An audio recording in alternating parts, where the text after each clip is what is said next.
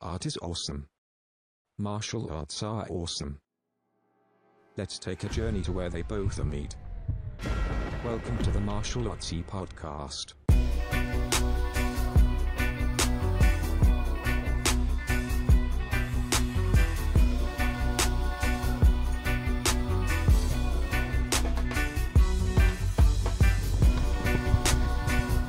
Testes. Testes. One, two.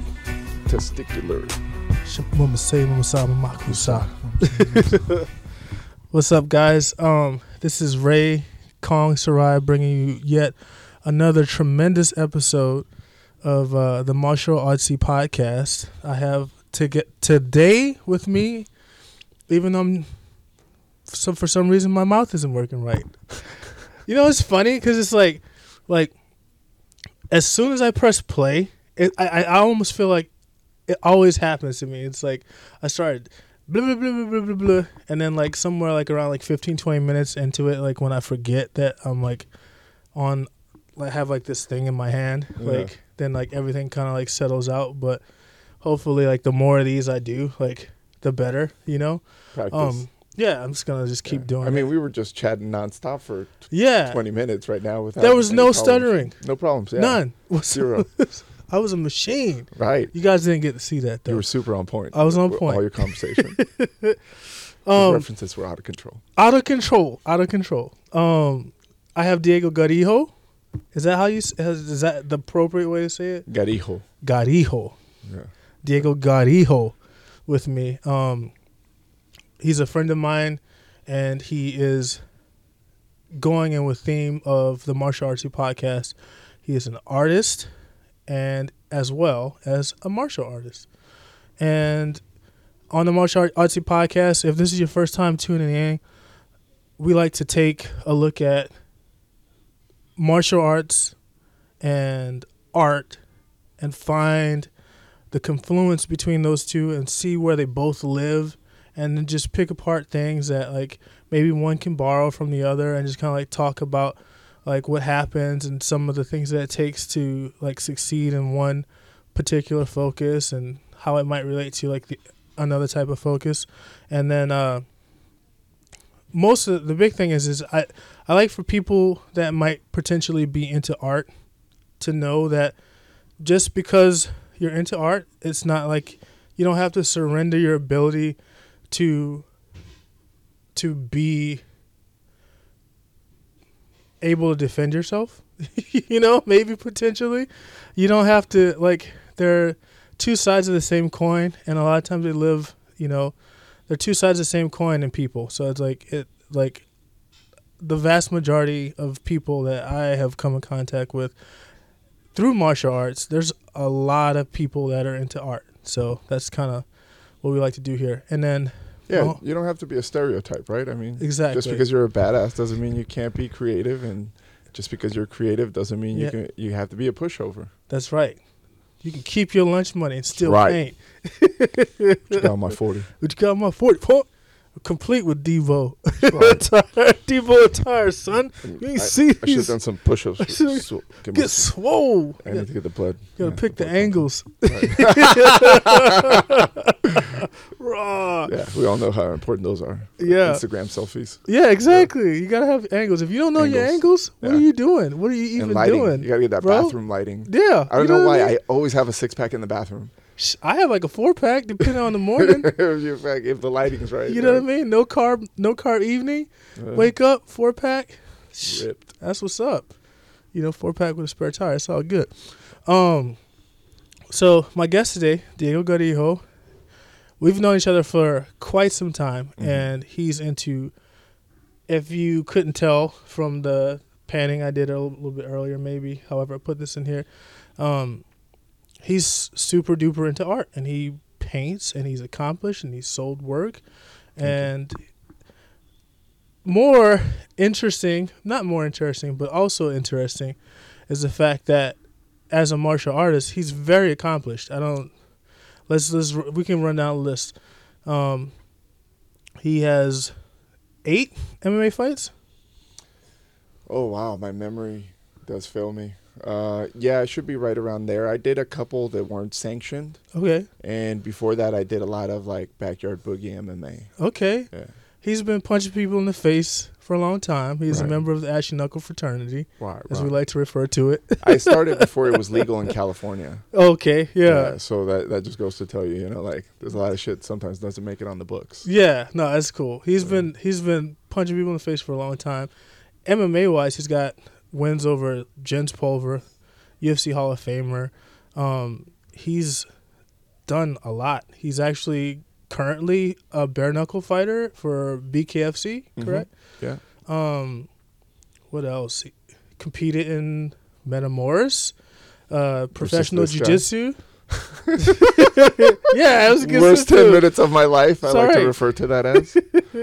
He's But, done. I mean, I've always say a, a lot of times I refer to it as like having like multiple lives. You know, right. kind of like Highlander. You know, like he always has those flashbacks where he's like, like I was a knight, and then I was like, you know, Right. a Wild West dude. You know, like he's one of those dudes, kind of like me. Who've had like many, many lives and iterations. Mhm. You know, Right.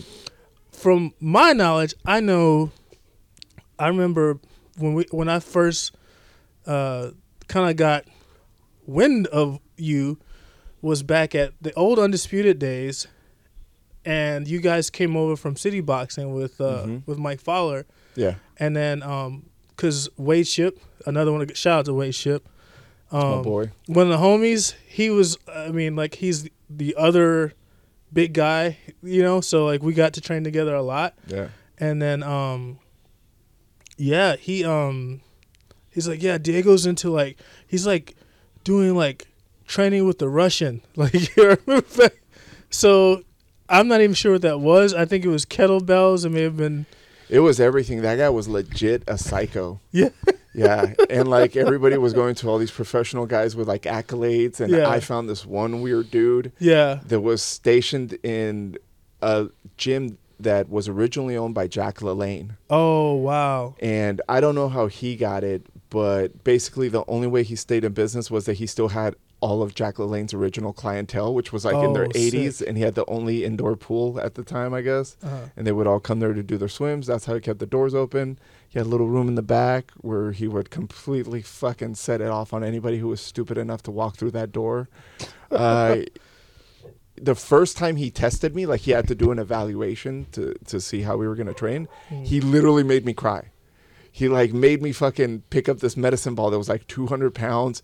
And it was just the most intense workout I've ever done in my life. And like he broke me down. And I went back with him uh, for a while. A lot of people I would take there and they're just like, nah, this isn't, this isn't cool. This, is, this isn't cool. He's trying to He's kill so us. mean He's trying to kill us. And then he would bring in his fucking Russian wife oh and she would like out fucking lift you oh and you just be like fuck and uh oh shit is this r-rated yeah it's all right okay cool yeah all right I d- I've made sure it was r-rated just in case. Excellent. Because I. All I hate that. We were like oh yeah no it's it's uh, my bad. it's fucking- no no dude. No Alright. we're talking about art bro. Yeah. So yeah arts and martial arts you know you can't punch people in the face, bro. That's sometimes you, you might, oh mother, that's right. You gotta It let might them go fall man. out, you, you gotta know? let them go yeah. You know, habitualism. so yeah that's yeah i was doing that and uh i guess th- yeah because most people didn't want to stick it out with that dude. And eventually we you know he was a bit crazy so we had personality clashes and that's why i stopped. But i think i was like the only psycho that was willing to keep going back to that guy for a while and that got me pretty far. Yeah, no, I remember I was like, the ship was like, he trains with the Russian. this was like, okay, yeah. That was kind of like, like the like the hovering cloud that like followed you into the gym before Ju- anything. just to prove a point Mm. uh the only person that ever went with me more than once there was diego sanchez okay, which just lets you know what level fucking crazy that dude's on because you know diego will put up with a lot yeah, like Diego will fucking put up with a lot. yeah, yeah, Yeah. he's he's he's Yeah. he's definitely that's awesome. Shout out to Diego Sanchez. Um, What's it, what's his new nickname? The I think he's the Dream. Nightmare, the dream. Is I think he, it's a dream. He's he he's go back to something else. The No. solar plexus. I don't know. He's a, The dude. yes cartwheel. He's got a lot, He's of, got a lot of lot of stuff shit in- going He's on. got stuff in his arsenal, man. Yeah. Um. So, one of the things that I remember too, besides the whole Russian thing, was you're like one of the first like normal sized humans that I've ever met that can tear a phone book. in oh shit! Thanks. Yeah, yeah. We used to work on a lot of grip strength, and uh, eventually I got to deadlift 500 pounds. Uh, one time I got 545 off the ground, but I fucking couldn't lock it out. And one time I was gonna lock it out for sure, and I, I forgot a plate on one side, and it was all crooked. And I just knew it. I was like, if that plate was on the other side, I would have fucking Would've got, it. Yeah. And then when I went to put on the plate and try, I had blown my whole load on It's this. already yeah. yeah. But uh, yeah, I also did professional arm wrestling after my retina detachment, Yeah, and that got another a lot. thing. Yeah, that got a that, yeah one of the many, like you said, the lives of the Highlander. Yeah, yeah, one of the past lives. Yeah. So, strong man, basically for the most part. Mhm. Powerlifting. Uh huh. Um, what else? Uh, Professional arm lifting. Professional Uh, arm- wrestling. arm Sorry. wrestling, not to be confused with professional arm lifting, Which is, which is an offshoot of strongman. Legit. oh shit! Wait, is that the one where That's you what- just yeah, like- hold? like- no, oh. no, no, no, no. Like arm lifting is like so like they call it arm lifting, but it's basically like a one arm deadlift. With Oh, with like they call, it's like the rolling thunder. It's like Oh, this yeah, yeah, rolling yeah, the handle rolling thing. thunder, Yeah, yeah. yeah, yeah. yeah, it's like a fucking. You pick it up and it's got a bearing, so it fucking like slides around in your hand. Yeah, and it's like the- impossible. the size of a coke can. right to make it know, worse. so it's like even worse. Right. Yeah, I've I've myself have done a little bit of strongman because after yeah. my eye issue, I embraced my inner ogre. It's yeah, like. I can do this. I'm big. Yeah. I'm strong. Well, if anybody's wondering why we competed against each other, after I retired from MMA the first time after my eye issue, Yeah, uh, I was not allowed to do contact sports for two years, and Yeah. for ten years it was my job to stay 175 so I could fight at 155. right. So I said, "Fuck it." I'm gonna see how fucking fat and strong I could get, and and I think a little bit over a year or close to two, I got up to from 175 to 238. I remember. I was like, dude, he's so swole. This, well, this like that's one way to put it. no, bro. Cause like, like no, it's like legit. Yeah. Like, like I got like when I started getting like strongman and stuff, and like you know, like picking up like cars and Yeah, stuff like that. yeah. You know, it's like, dude, like that's like, yeah, like you were swole, bro. You were Right. swole. I was definitely strong. I was fucking not good at cardio then. Like, Yeah. just turned purple. I practice fighting, so I ain't gotta practice running. Yeah. That's so finally, when I got cleared to do contact sports, I came back to grappling, Yeah, and that's when Metamoris offered that tournament. And if anybody doesn't know, like they were doing some underground shit where if you won that tournament, you would go to the finals, and the winner got ten thousand dollars, right. which I'm sure that guy never, Never. never got paid. Yeah, And um, me and Kong went against each other. But the, here's the thing: they were supposed to have two heavyweights. yeah, and the cutoff for one was 225 and then the other one's unlimited yeah. so i was 238 and i didn't want to go against kong so i lost 18 pounds so i could make 225 225, Yeah. then i show up and they say there's not enough heavyweight so we combined your class with Kong class i go oh fucking great i just lost 18 pounds for nothing For nothing. Yeah. yeah. That was horrible. Oh, it was so terrible. I- and then I told I told Wade, uh, our both our friend uh, Wade Ship, I told him, I don't want to hear any fucking coaching. I said I just want to survive. I said all I want to hear from you is the time. Call out the fucking time every minute. So I had the worst ten minutes of my life. He almost suffocated me a fucking couple times. I just barely pulled it out. There was a couple times where I'm gonna go out. I'm gonna go out. And then like fucking, you just let off enough that I was like, okay, I'm back. I'm back. and uh, I, time runs out. I run off the mat and the, and I yell at fucking Wade. I go, Wade. I didn't hear you say the time w- one fucking time. I didn't hear it. he looks at me and goes, "Bro, you were breathing so heavy, nobody could hear it." And I was like, Fuck, "Okay, that Dude, that sense. was, uh, that story checks out." That was so awesome, dude. That day, the trippy, trippy part, like that day, like remember when Dean showed up and Dean just like Yes! passed out in the in the workout area. That was so rad. It's like what is Oh, happening right now? He had like the hiccups from drinking. and, Yeah, like, yeah. somebody, he's uh, like he's just coaching one of his guys. He just like shows up and he like Yeah. passed out in like the warm up area. Andy Burke. Yeah, yeah, Andy. Yeah, Papa shout out to knee in Andy the Burke. finals, yeah. Yeah, yeah, Fucking- Andy. All those evil Killers. leg. Killer, yeah, killer, leg killers. yeah. cheating. Yeah, cheating motherfuckers. Almost, almost just as joking, bad as, just as, joking. Uh, fucking wrist locks. wrist locks, yeah, Prison rules. We're going prison rules on this bitch. yeah. Pr- wri- wrist locks is like that's like my thing now that I'm fat. I'm not, Oh yeah, not they're as mobile. Yeah, Yeah, if you can get them, fuck it, yeah. get them. I'm I'm freaking. I'm all about that life right now. Yeah. Um, The older I get, the more I have to cheat. I call it. Uh, I I call it It's not cheating, but for the DOTs. people that don't know. DOTs, dirty old man tricks. Right. So you gotta Right. have like a pocket full of those dirty old man tricks. Got to. Just spring them on Yeah, people. Yeah. Um, Can't let these young cats get ahead of us, man. nah. Yeah. So all these different lives, and uh, we'll go on tangents because why not? Yeah, fuck it. Why not? Exactly. People smoke weed, they'll follow. Exactly. They'll know what's up. They'll be like, "Yo, I remember. Oh, he came back to it. All right, okay." Yeah. Um. Yeah. So one of my favorite stories about Diego would have to be that one night in I- IHOP. one time, IHOP See, fuck. I, I mean, I used to drink so much back then that when people say shit like that, I'm Yeah. like, oh, what's gonna no, come it was like you remember. So Yuma, Okay, yeah, the, the the so I started with the phone book thing. yeah, Okay, so I'd always heard these stories about the phone book, right?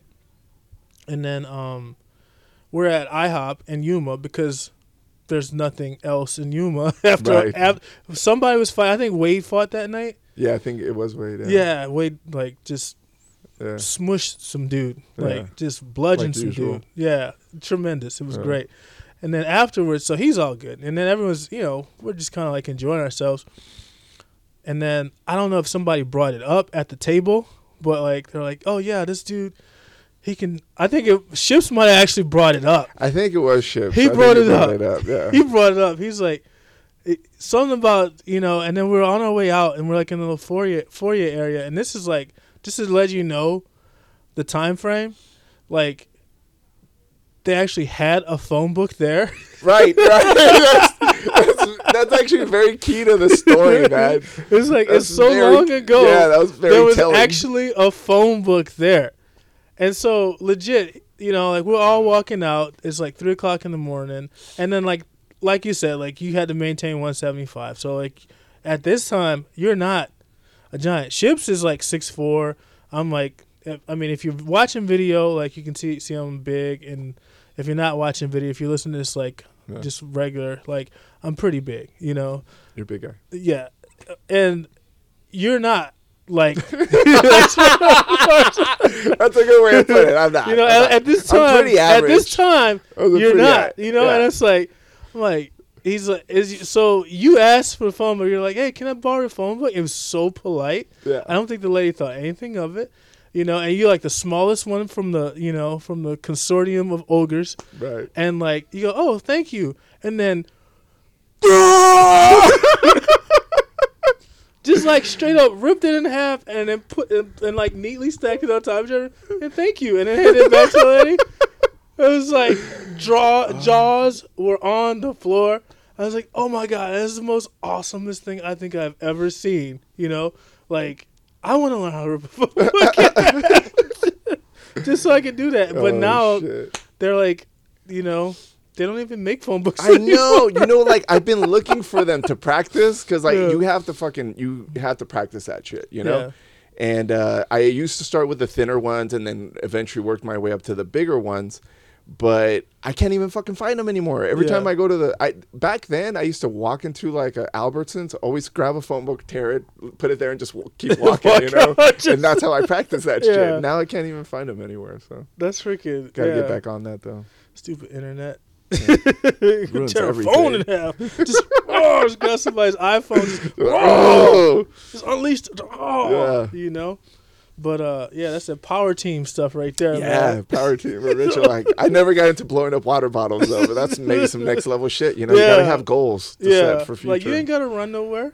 Just blow up a, just blow up a, uh, water yeah. bottle and fucking explode. until it explodes, and, and, and close your eyes, Try not to pop your lungs doing it. or anything else. Fuck yeah. Dislocate your like lip muscle. Oh, Look like you got a stroke or something. it's scary. Sounds scary, dude. Like, I don't even- I mean, I get lightheaded blowing up balloons for a fucking birthday party. you Yeah, know? yeah. You gotta do that in shifts. Right. it's like, all right, I'll be back. yeah, man. Um, so yeah, that, that was like probably one of them. And then we get back to the hotel room, and then Wade kept trying to get you to tear a Bible in half. I don't remember Can you do that a Bible? part. You're like, you're like, no. I was like, all right, okay. Oh shit! He's like, come on, bro. Yeah, I- they got the Gideon Bibles in the hotel room. He's like, can you do it? God, I know I was drunk. I don't remember that shit. And the only reason I remember the IHOP thing is because Wade brings it up all the time. Yeah. I was. I'm pretty sure I was blackout drunk. Yeah, yeah. It was. It was. I mean, it was funny, but hey, you know, those were the days. um, so another interesting thing: arm wrestling, hmm professional arm wrestling. Yeah. I remember, like talking to you back in the day, like about arm wrestling and like I was trying to get wanting to get into into it. Yeah. And at the time, You had uh, to do your taxes. yeah, I had, do I had taxes to do, and my significant other was pressuring me at the time. Was pressuring me Oh to not get into arm wrestling I, because, like, I have what's referred to as a three quarter track mind. okay. Like, if I'm, not, I have great focus, great blinders, but if I'm not careful, I can like shiny ball, like Boom. Yeah. I'm, I'm, yeah, squirrel. You know, Yeah. I'm totally not paying attention Yeah. and I'm totally sidetracked into uh, whatever I'm supposed to be doing, you know, like I will fall down a, a rabbit hole in a direction and just be like elbow deep in the rabbit hole, Definitely. you know. So Yeah. That might be more of a common trait for fighters. I think so. I think so. I think I think you got to have that like that focus, that just kind of like, just like, because you don't want to die. Right. Focus on not dying right now. Try- I'm just From so laser trying- focus. I'm just so not gonna die right now. Right. I got to get through this. Yeah. He's mad. He's been training to kill man. right. he warmed up before he came out here, That's what I and say. And I happen man. to be a man, so I'm not trying to let that happen. Yeah. I always say that. I'm there to kill somebody. It's the referee's job to Job to stop, stop it. me. Exactly. Yeah, it's the referee's job to make sure I don't get killed too. It's like punching through the target, Right. not to the target. Some Mike same- Tyson shit. This yeah, it's the same Yeah. mind mindset. You know, like you gotta go through the target because if you if you only go to the target, you you may not, may not make full contact. You know, Right, right. you may not be able to accomplish. But um, yeah, I, I remember wanting to go do arm, wrestling, yeah. stuff, and I mean, I remember trying to recruit you, and I remember one time having you pretty close to lockdown, and you're like, "Oh, you know what? Uh, we got to start the taxes." My wife says, "I Yeah, gotta, yeah. you know, gather the receipts." I was like, "Ah, okay, all right." yeah, yeah. But yeah, So, what got you into arm wrestling? so yeah, when I got my retinal detachment and I got my surgery, um, like I said, they said no contact sports for two years, and then I the first thing I started to do was lifting weights, and that's when I started getting kind of big and putting on a lot of weight. And uh, next thing I knew, um, I was watching ESPN, and I watched these two fucking psychos. Like talk more shit than I've ever seen any fighter talk, Uh-huh. and then they line up and they, and it's like, oh, and it's over. And I was like, what the fuck is that? I mean, I've seen over the top, but like I thought that was, That was Sylvester Stallone. yeah, right? I didn't know that was like some real shit. Yeah, yeah, And then so I see this guy, he's completely, utterly insane, right? yeah. And I Google him, and he lives like four blocks from my house. Oh yeah, yeah, yeah, yeah, yeah. yeah and then yeah. I was like, oh shit, I got to go meet this guy. And I went over there, and it was like love at first sight. You know, like I was just like fucking up to here in arm wrestling 24 7 yeah, for like a year. dude. I remember going over. He had like everything like his backyard, like all the little makeshift strange things. Like yeah. I was like, dude. I was- For those that don't know, uh, his name's Alan Fisher. He's uh, in his 60s now, and he's probably still fucking murdering people. Yeah. And he was in the movie Over the Top. He was one of the the smaller guys. yeah. He's like, I'm not gonna say it's a genetic. def- yeah, shout out, because he's watching for sure. Yeah, for sure. but uh, uh, he, I wouldn't say it's a deformity, but this man weighs 165 pounds, and he has a hand that makes you feel like a child. like it's fully yeah. like engulfs your entire Right. hand. You Yeah. hold them and you're like, oh fuck, I got like a little tiny baby kid. It's like a paw. bunch of, like a bunch of bananas. Yeah, and, and it just goes to show that arm wrestling's like basically from the forearm to the hand. It's it's not as much bicep as people think. Yeah. And I took Wade there once, and Wade 6'4", 200 mm-hmm. varies between two forty to two sixty, Yeah. And he was just fucking holding Wade to one hundred and sixty five pounds, just holding him, looking him in the eye, going. Oh, you're pretty strong. You're, you're a strong guy. And then he's like, oh, dude. and Wade's like, this shit sucks. I'm not coming back. See, he's smart. Yeah, uh, smarter than me. Because I'll tell you what, dude. Uh, being a professional arm wrestler, fuck, it's like jujitsu pain, but only on your elbow. Only elbow. Only on your elbow. The whole body weight, every fucking ache and pain is only on your elbow. Oh, and I would cry myself to bed. Oh, oh, why did I do that? Dude. Every fucking night. Dude, I remember seeing you doing that. I was like, fuck, he's living a life. he's living a life, bro. The life of a professional arm wrestler. He's over the top right now, bro. His hat is backwards. Yeah. That, sh- that show, it was so much fun, dude. And then when the second year was up and my doctor said, okay, you're cleared to go, do contact sports, I go, what the fuck am I doing? I go, I'm so, so much better at jujitsu than fucking arm wrestling. Yeah. What the fuck am I doing here? Jesus Christ. And that just, I, it was fun, but it's like I left and I never looked back. And every once in a while I'll fuck around, but Yeah. yeah, I'm not showing up to any arm wrestling practices anytime soon. So you got all the moves that pour over. Yeah, the, you got basically you got the over the top, which is kind of like more back like that. Then you got the hook, you pull it down here, and then you got the press, which is like you get behind it and you actually fucking Like press bench that pressing shit. that yeah. sucker. Yeah. And it's fucking dude. I've been doing jujitsu for 15 years. You know how many broken arms I've seen at tournaments? In 15 years. Like one. Three, but two of them were my fault. Yeah. Like I did two of them, so I'm not, I'm not gonna lie. But uh, dude, in one year of fucking arm wrestling, I saw four broken arms. That shit is fucking dangerous for arms. I mean, you're not gonna fucking die, but you, you will fucking break your arm. That's just no bueno. It's like yeah, it's like I remember like like for me like I like wrestled like in high school 135.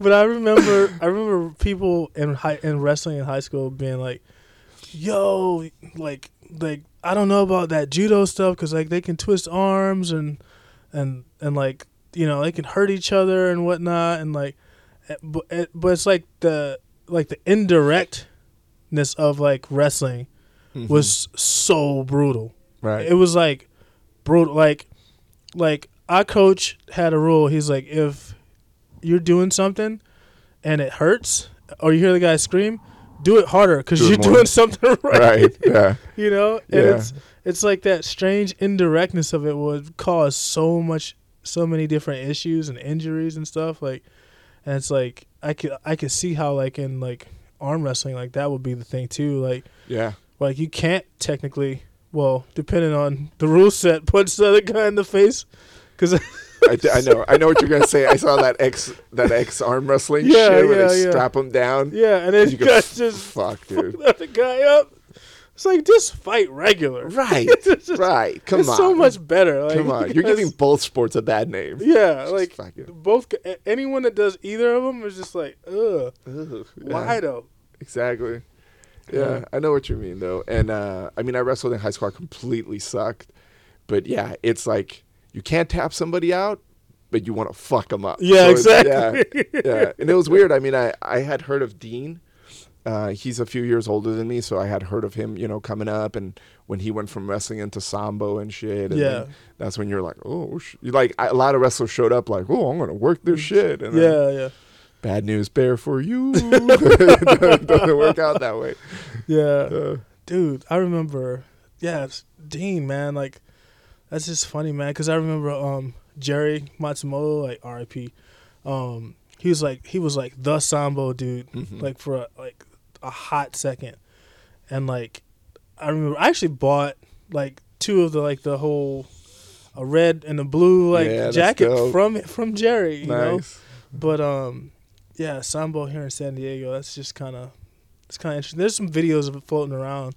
Mm. I know, like probably like somewhere like on YouTube, like of like the old AAU Sambo stuff from here. Like, man, that's a whole different, whole different thing.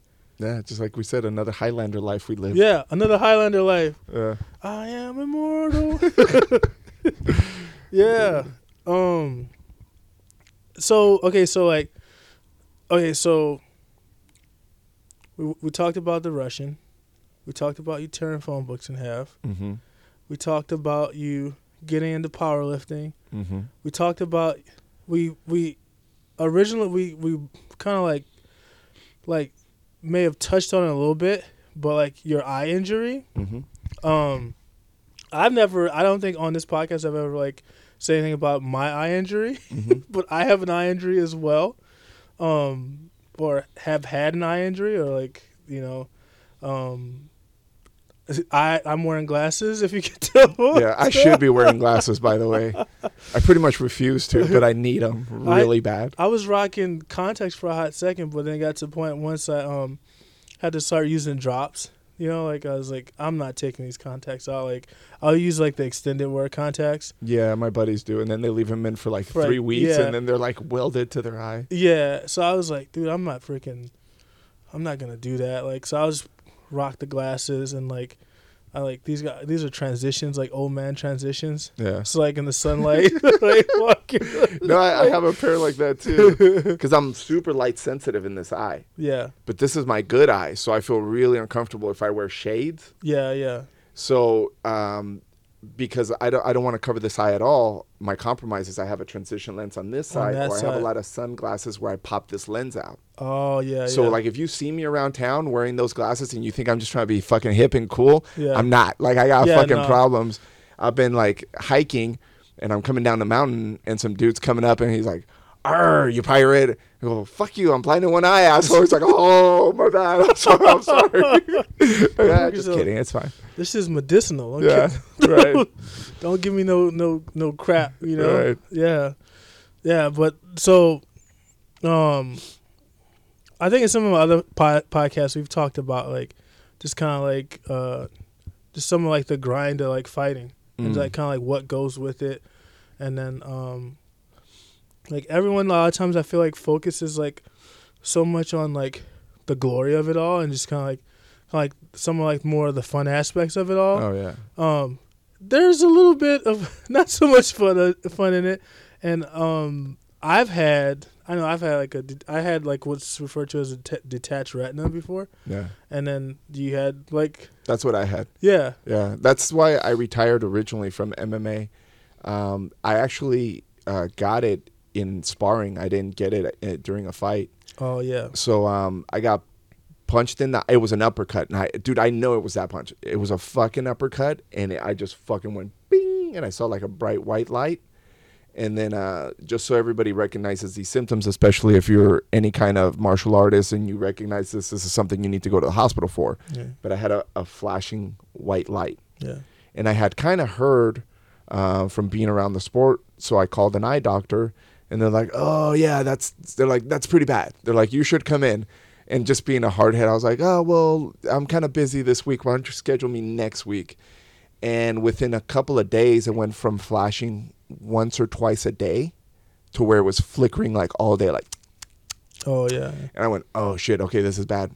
So I made an appointment to go see the doctor, and I'll never forget.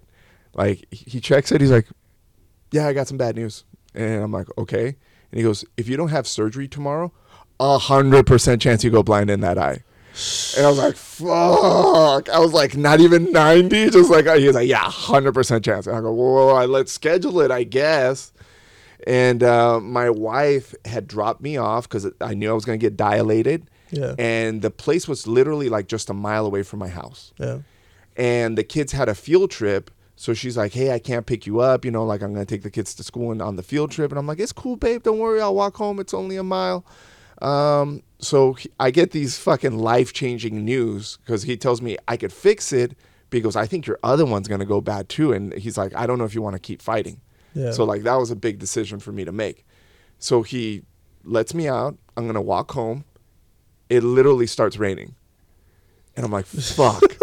I'm like, thir- like thirty something years old. I own a car. I haven't like walked home since high school. You know, I'm like, so I'm like walking in the rain with this fucking news in my head, and At I'm about if- to go blind. if you start crying, it's all good though. right? Yeah. No one notices shit. Just, it's just crying on my face. It's raining on my face. Yeah. And so, fuck yeah, I went home. I got the surgery. Um, little FYI, the guy mentioned that uh, first of all, uh, you probably had a similar procedure, right? They didn't. Yeah. They didn't put you general, No. local. Yeah. Yeah, so you're awake, Awake. and you can see the fucking needle going into your eye in slow like- motion. Look this way. yeah. Look left. I mean, I mean, of course they give you sedatives, Yeah. so you'll be chill as fuck. Yeah. But a little FYI that uh, my surgeon said is I've never had anybody talk through the entire surgery. he's like, he's like, you wouldn't shut the fuck up. he's like, and me and him are good friends. We still talk to this day. But he talked to me like that. He goes, uh, "Yeah, dude, you wouldn't shut the fuck up. You were talking the whole fucking time." Yeah. I mean, I didn't remember, but I remember when I got mine, I was like, I laid on the table, right? And I'm like, okay, they're going to put me out. and then they're like, uh, what music you want to listen to? I'm like, what is that? I'm fuck like, I'm, o- notorious. I don't I'm only going to be up for like, you know, because. You Yeah, like I had like a surgery when I was like young, you know, and they were Yeah. like, count backwards from 20. And that's you know, they put the stuff on you and like 20, 19, you're Yeah. out. So I'm like, oh snap, this is what this is going to be like. And legit, I like, I like was sitting there and I'm like, oh, but I'm not even to get to. No, you're gonna be awake the whole time. Meanwhile, I'm like on the table, already prepped, and Yeah. like, put on some Bob Marley. Oh shit. uh, those, Hey, yeah. Um, did they also they put an air bubble inside yours as well? I have no idea what they did. Uh, I don't know for the for the two following weeks, do you remember if you could sleep a certain way? I had to not. I had to stay on my back, like I yeah, like the entire time, like not just like sleep. Like I just had to be on your back. be on my back. Okay, so depending where the detachment is, um, because they want like the air bubble to rest on it the whole time. Yeah. That's how you have to be for like the following two weeks. So. I don't know how you liked it, but uh, you had to lay down for two weeks. I had to be sitting it. up for two weeks. Oh. I couldn't fucking lay down. I was losing my fucking mind. And if anybody knows Alan Belcher, Yeah. I saw him. He had to be face down for his. yeah. So he was like on a massage table with the with the face. Yeah. Oh, dude, that sucks so bad. oh, dude, I, I was, was- losing my fucking mind. Yeah. And then like and the funny part is for me is like so it's like when I went in, right? Um like they made it like, "Oh yeah, you you it's like I already had bad eyes, but like Mm. both of my eyes are pretty bad to Yeah. begin with, you know. And then um so I didn't have like a good eye and a bad eye. I just had two bad eyes. Yeah. And they're like one of them's like you're going to go blind and one of them like, "Oh, man, it sucks." well, legit like they didn't tell me all of the like so once they go into your eye it changes the shape and the focal point Yes. so legit my actual eyesight and my now bad eye was twice as worse Mm-hmm. as the one in the good eye like twice as worse so it's like oh man i could have i would have opted for like like the laser version because there's a bunch of different types of surgery you can get there's like some sort of laser thing where they like man suture or whatever Yeah. but they're like, no, do this one because like this one's like tougher in case you have an issue, Yeah. you know. But, I had no option. They said I had to get the buckle. yeah. Yeah, because I had already had it lasered a few times. Oh snap! See, I never had mine laser. Yeah, dude. Like I think I just have fucking bad redness from the get go. I know I got my my grandpa boxed and he had like a Detached. yeah, Yeah. he had the he had the gray eye. Yeah. So like when RP Papa, but uh when he was around, like it it was just funny because like I remember he had um like we have pictures or whatever, and then like like uh our editor would have to go in and like give him like a normal eye, but yeah, that's you know shout out to Papa, you know up there. yeah. We and it's funny too because like we legit have have the same eye, Uh huh. like the same same eye issue in the same eye. You know, like his both left eye, both left eye, whatever. Well, I mean, I hope I don't go blind Yeah. this eye, but if I do, I want that milky white eye. Yeah, yeah. I he had the milky white hard. eye. That shit's yeah. hard. That's that's yo. That's yo. You earned that. Yeah. You know what I I, mean, I mean? to like scare kids. you earned that. Like you Right. come over here. yeah. Tell you something about yourself. right. Talk to you right Y'all young whippersnappers with all these blingy blingy phone phone thingies.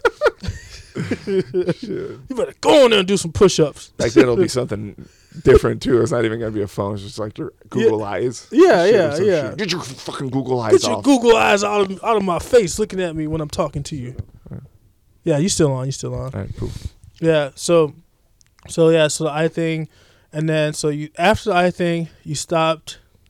You went- you went to no contact and went into um, pro arm wrestling, First powerlifting, then pro uh, arm wrestling. powerlifting, pro arm wrestling, and then back to jujitsu. Back to jujitsu. and you're a brown belt in jiu-jitsu. You Uh, believe it or not, I'm still a purple belt. you still purple belt? Yeah, but there's a very good reason for that, and Oh, I don't okay. complain. Is that I don't like to go to class, Yeah. and I just show up to open mats and fucking wreck lots of brown belt and black belts sometimes. yeah. But I just I don't like to go to class. Yeah. that's just me. Minor know? technicality. Yeah, minor technicality, and uh, I'm also very disrespectful too. Mad disrespect. mad disrespect. Like I've uh, picked up lower belts. yeah, Uh, and thrown them at higher belts. eh, eh, no, yeah, well, I, I, your bitch ass yeah, over there. I, think I picked one up and I did the helicopter, and then I just Oh. let go, and the guy flew off. and I'm gonna hit a man with another And man. then also our good buddy Casey, Casey Oh, yeah, Ryan. yeah, yeah. Uh, I passed this guard and I went knee on belly, and then oh, I feel so bad for putting him on blast right now. but went knee on belly, and then said, "Look at your look at your teacher now! Look at your teacher now, everybody!" so uh, I mean, I like to say so that I'm entertaining people. Yeah. I like to be entertaining, but uh, that might be one of the reasons why I don't get promoted. Minor technicality. Yeah. These things happen. It's cool. It's gonna happen. So it's gonna cool. happen when the time is right. Yeah. I don't care. Yeah, it's. Yeah. I mean, you gotta look at it like this. It's like, like, okay, so like you're a white belt for a year, blue belt for four years, purple belt for four years, brown belt for two years, black belt the entire rest of your life. Right. so when I get there, that's the payoff. yeah, it's been it there. doesn't. yeah, it doesn't yeah. even matter. It's like, Well, Yeah. right now, I mean, I'm doing the bare knuckle thing, yeah, and as soon as I retire from that, because my knees are fucked up, and Yeah. that's one of the reasons why I never went back to MMA. yeah, yeah, You know, after I got cleared for contact with my eye, when people asked me why I retired, I would say because I had a detached retina. But the truth was, like, I get cleared, and er- secretly I would try to come back and, and get in shape for MMA, and I would fucking my MCLs are both fucking like yeah, just torn to shreds, Yeah. and my fucking knees pop out just looking at them Yeah. funny, you know. So I would try to come back and do MMA all the time, and I, I just kept getting set back, set back, uh, and then I probably transitioned to this. I don't know if we were going to transition later, but the BKFC thing, I saw that shit. Our buddy Joey Beltran was fighting on the first one. Shout out to Joey Beltran. Oh, he just won The the, champ. belt, man. The champ. I was so excited for him. Motherfucking I was fucking crying, dude. I teared up and shit. Yeah. Because I had talked to him a couple fights before that, and uh, he had told his old lady like, "Hey, if I don't win this one, I'm gonna retire." Yeah, You know, or she said, "Hey, if you don't win this one, you better retire." I think that's what she said. yeah, If I might be misquoting, yeah. but then fuck, two fights later, he's the The champ. champ of the world, baby. And I mean, I mean, he has some substantial fights. I mean, you've Fuck had some yeah. substantial fights yourself, but he has that. I mean, just he just has way. subject. m- I mean, he has a lot of. He's been a Bellator vet, a Yeah. UFC vet. He's Yeah. did all the local shit here, fought all the tough guys. Yeah, He's been around. He deserves it. he's, a workman, man. Oh man, and he's a tough what do son they call that? bitch. They call it putazos. Putazos and Yeah, chingadazos. Yeah. Yeah, he's got all that. he's got yeah, both of them Give it to you in spades. Yeah, Yeah. yeah. So yeah, I was super proud. I mean, like, I just saw him and like literally like I was tearing up and she was like, "Fuck, man, that means a lot to, to for me to see him do that." You know? yeah. Yeah. And that Gazette belt, like that's some like, old school shit. ooh, For people that don't know, my my neck, it, what, right now, goose, goose. oh, goosebumps, the history, history, the history. substantialness. Yeah. So for people that don't know, the reason they invented glove boxing was so the promoters could hang on to the fighters for longer. right. Because bare knuckle boxing, every you everybody breaks their hand. Yeah. So you would have an amazing guy, but his career would be limited by how often he would break his hands. So a lot of people think the gloves are there to protect the other boxer or their head or all this shit. That's not what it's there for, man. It's so you don't break your hands. Yeah. So then they outlawed bare knuckle boxing so they could promote, you know, uh, glove boxing.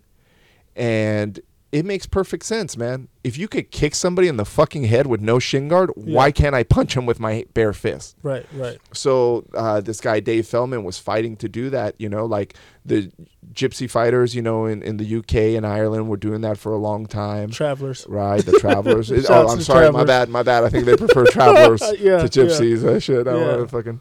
Um, so I don't want to get a gypsy call Yeah, out and you shit and have to fly over to the out. so I see you talking your shite you seen that on movie, right. Knuckle? Talking your shite. You Have you watched any of the YouTube clips of like their call outs? Oh yeah, yeah. Have It you seen the movie so Knuckle? ra- oh yeah, yeah. it's yeah. so good. Yeah, Yeah. they're Dude, call outs. The call outs, like you can like I li- I like not to you know falling down my rabbit holes 'cause that's Yeah. how I do. Like right? No, let's I- do it. Let's go Dude. down it, dude. I'll go down there with you, bro. I sp- I'll go down there up, with you. bro. Yeah. I have watched so many like traveler callouts. Oh yeah. Like just like back after back to back to back to back to back on like on YouTube because Yeah. like now they have YouTube. yeah, now they have access. They So have they're, access. fucking, they're releasing their own fucking twenty four seven. Yeah, everybody can get in on the action and like, oh, oh, he said, hold on, let me put on the caps lock. the other caps the uh, the closed caption, Yeah. the closed caption, and then even though it was funny too, because YouTube closed caption is never right. Never accurate. It's never Yeah, right. I- you know, it's never accurate. You'll be misled, but it'll be closer. You know. But this shit is dope, dude, because Yeah. it's like old school gang banging, Yeah. but with fit. Like, there's no violence. You know, they figure everything out fucking hand to hand, which is fucking dope. Like, that's Yeah. what more people should do. Yeah. You know, a lot of people look up to somebody that shoots somebody or stabs somebody, like, man, that dude's fucking crazy. Like, he did that shit. Fucking a lot of ways, man, it's a lot easier to pull a fucking trigger from far away Yeah. than to fucking step up to somebody and have the chance of losing, you Yeah. know? So that's some shit I really fucking admire, and I think we should bring more shit like that back. You guys Yeah. got a fucking beef? Settle it like men. Yeah. You know, fucking one of you fucking loses, but fuck it. That's what happened, you know? But at least you stood your ground and shit, you know? And And, you nobody's going up. to prison for fucking life or dumb shit. Yeah, you showed up. There's just I, I if I'm not mistaken, I di- I think Tyson Fury's dad, like, like, like uh on the subject of eyes, took some dude's eye in a, in a bare knuckle fight. Okay, he might have done re- some time. I don't know. I didn't I check think all the facts. I think he said something like I think he said I, I think it was a big thing because he like apologized to the guy, like Oh, later, like you Yeah. know. But it was just like. Was it Roadhouse where he like, I'm, I'm not even. Sh- I'm not even sure of the or fuck it. the circumstances. I I, don't know if it was like a thumb or whatever, or like Yeah, yeah. you know. But yeah, from my understanding, is like that was like a thing. I remember I was like, "Yo, did he do that?" I gotta look that shit up. It's like I'm not making eye contact with his dad. like no, It's like no, sir. oh shit! You know what I mean? Yeah, Because they tall too. Cause you uh, yeah no, they are sir. tall. Well, fuck, you were tall too. Shit. Yeah, I mean, but they're taller than me. They're like six a lot. You know what I mean? Yeah, I don't know how many stones because that's Right. that's the thing over there. Yeah, yeah. So bare knuckle fighting. Um, so you were talking about how like you got um, a hold of Joey Beltran. Uh huh. Is we're talking about how you got into bare knuckle fighting. Okay, so I was watching it and I didn't even know he was fighting, and that was the first legal card in the United States. I didn't know he was even on it. Yeah, I was just pumped to see it. Honestly, I had been trying to get a bare knuckle. I saw the movie Snatch when it came out, and I always said, "Fuck, I would love to do that." Peter Winkle Blue from Emma. Yeah, that's like fucking yeah. caravan. Caravan. Uh, I fight you for it. You, like, You dykes? like Degs? Degs, you know Degs. It's a fucking great movie for anybody that hasn't seen it.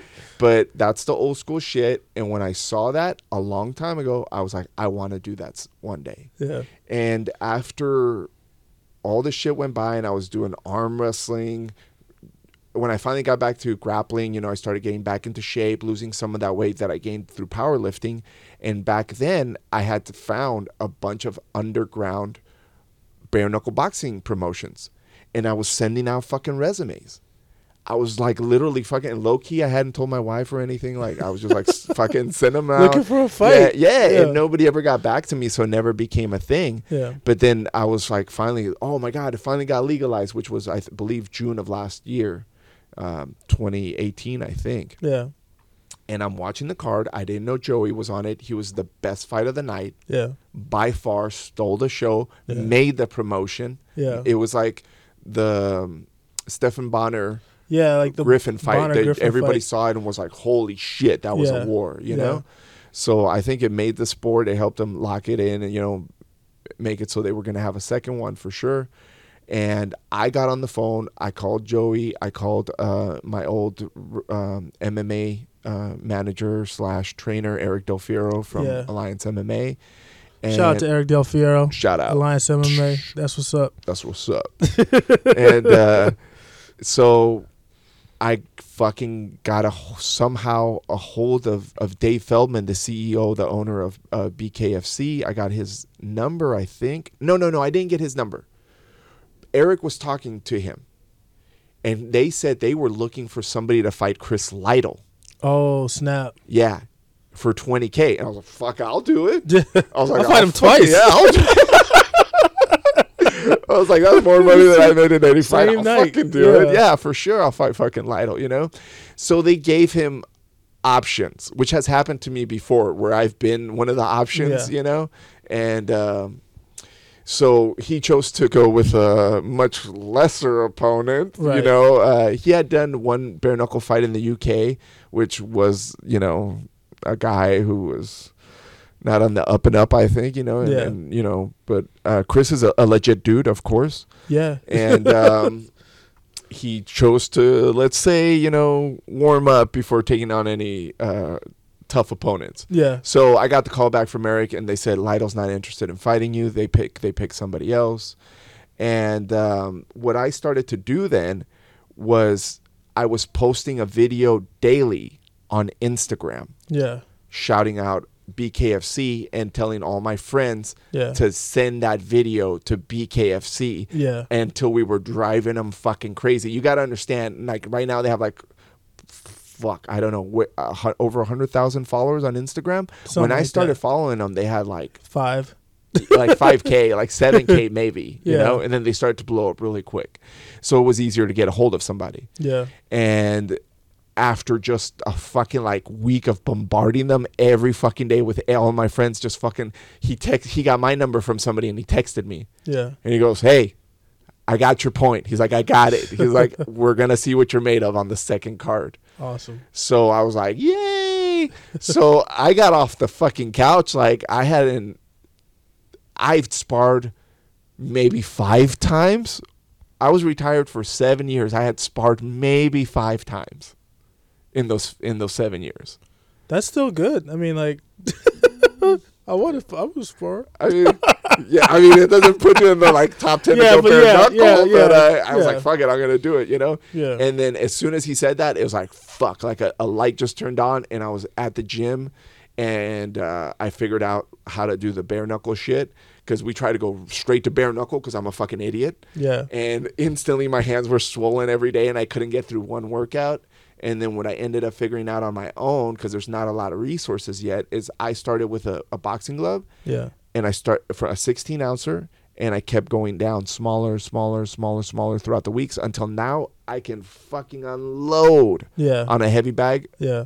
no gloves. Yeah. I never wear gloves anymore. Never wear them. You're that dude in the gym now. I'm that dude in the gym.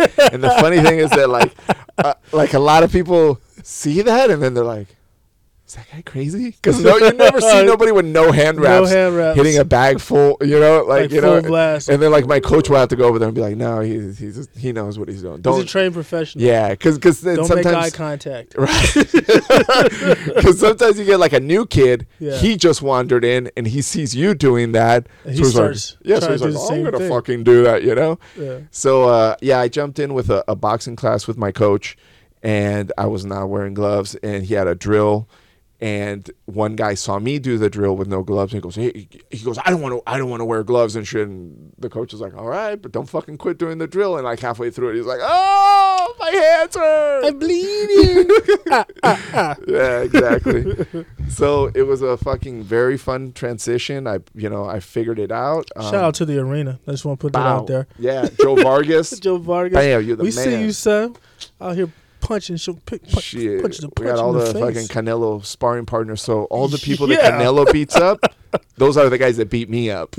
so I, I get beat up by the best. yeah, there's no, there's no second tier. Right, right. I get beat up by the best. And they're like, and that's the messed up part is like, like they're like, cu- their curiosity. Sometimes it sucks when you, you become the, the the object of curiosity in a fight gym.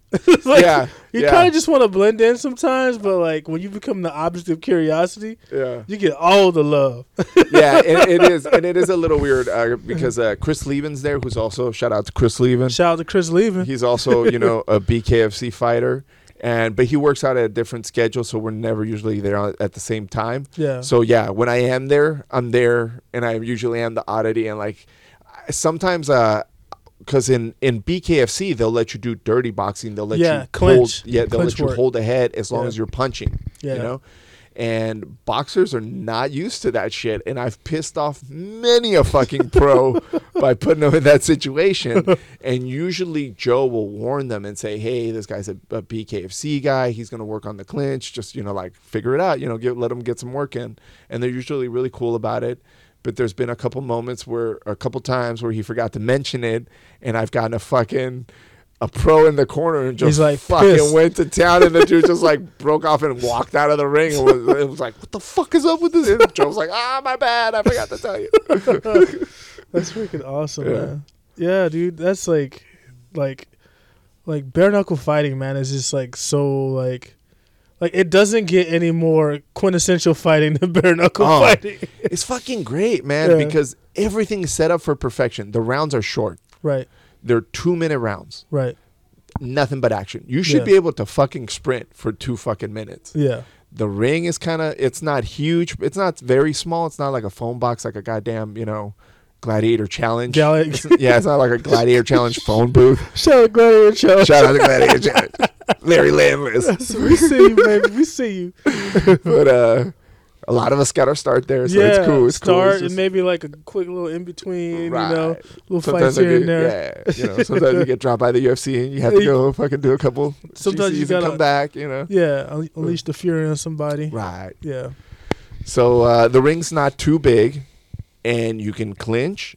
And fuck, once you take the gloves off, it doesn't take much to fuck somebody up. nah. it's- You could land a jab, and your shit's fucked up, Oh, like just fucking blood coming out of every fucking hole. yeah, You know. So it's a it's a fun sport to watch. yeah, and I dig it, dude. But honestly, I think at least for a long time, it is going to be an older man sport yeah, because if you have good hands, yeah. fast fucking hands, and you're young, you might as well do boxing because regular- there's way more money there. There's Yeah. way more money there. So why would you risk breaking your hands? Yeah. I think this is great for guys that are you know transitioning out of MMA yeah. because we're tough as fuck. We've already been through the ringer. We know how that part of it goes. You know how to clinch. Yeah, and also once you're fucking usually knees are shot, which is like what fucking starts to slow down somebody's career. Man, dude, I go through fucking boxing camps, not one fucking knee problem. Yeah. That's yeah. why I haven't been doing jujitsu because I can't risk it. I'm actually like making a little money doing BKFC. Yeah. And I'm like, fuck, if I go do jujitsu and I fucking pop my you knee pop out. your knee and then you're like hobbling yeah. around. Right. And I miss it. I love fucking jujitsu. That was like my first love Yeah. in combat sports, really. Yeah. I mean, I did kung fu when I was a little kid, but now it's like jujitsu was the one that made me go, oh shit. Like I was like raised by a single mom. I wasn't tough. I got into trouble. Like I was like a bad criminal kid and shit, but I was never like the toughest apple, Yeah. you know, like in the box or Th- there's like kids that are tough. Like, you know, like Yeah. growing up, like, yeah. yeah, I, I wasn't the tough kid. Me either. No, no. Me either. I had big I was a little crazy. Yeah. Yeah. Like I did fucking shit that made people go, oh shit. Like maybe don't fuck with him because he's a little loose, like a screw loose, you know, but not I like never did. never yeah. never like gave somebody a look and was like, oh shit, like not that. I was like little and had to fight. Yeah. I was like little and had to fight. You were little? yeah, I was tiny. I was a tiny, big-headed kid, you know, with glasses.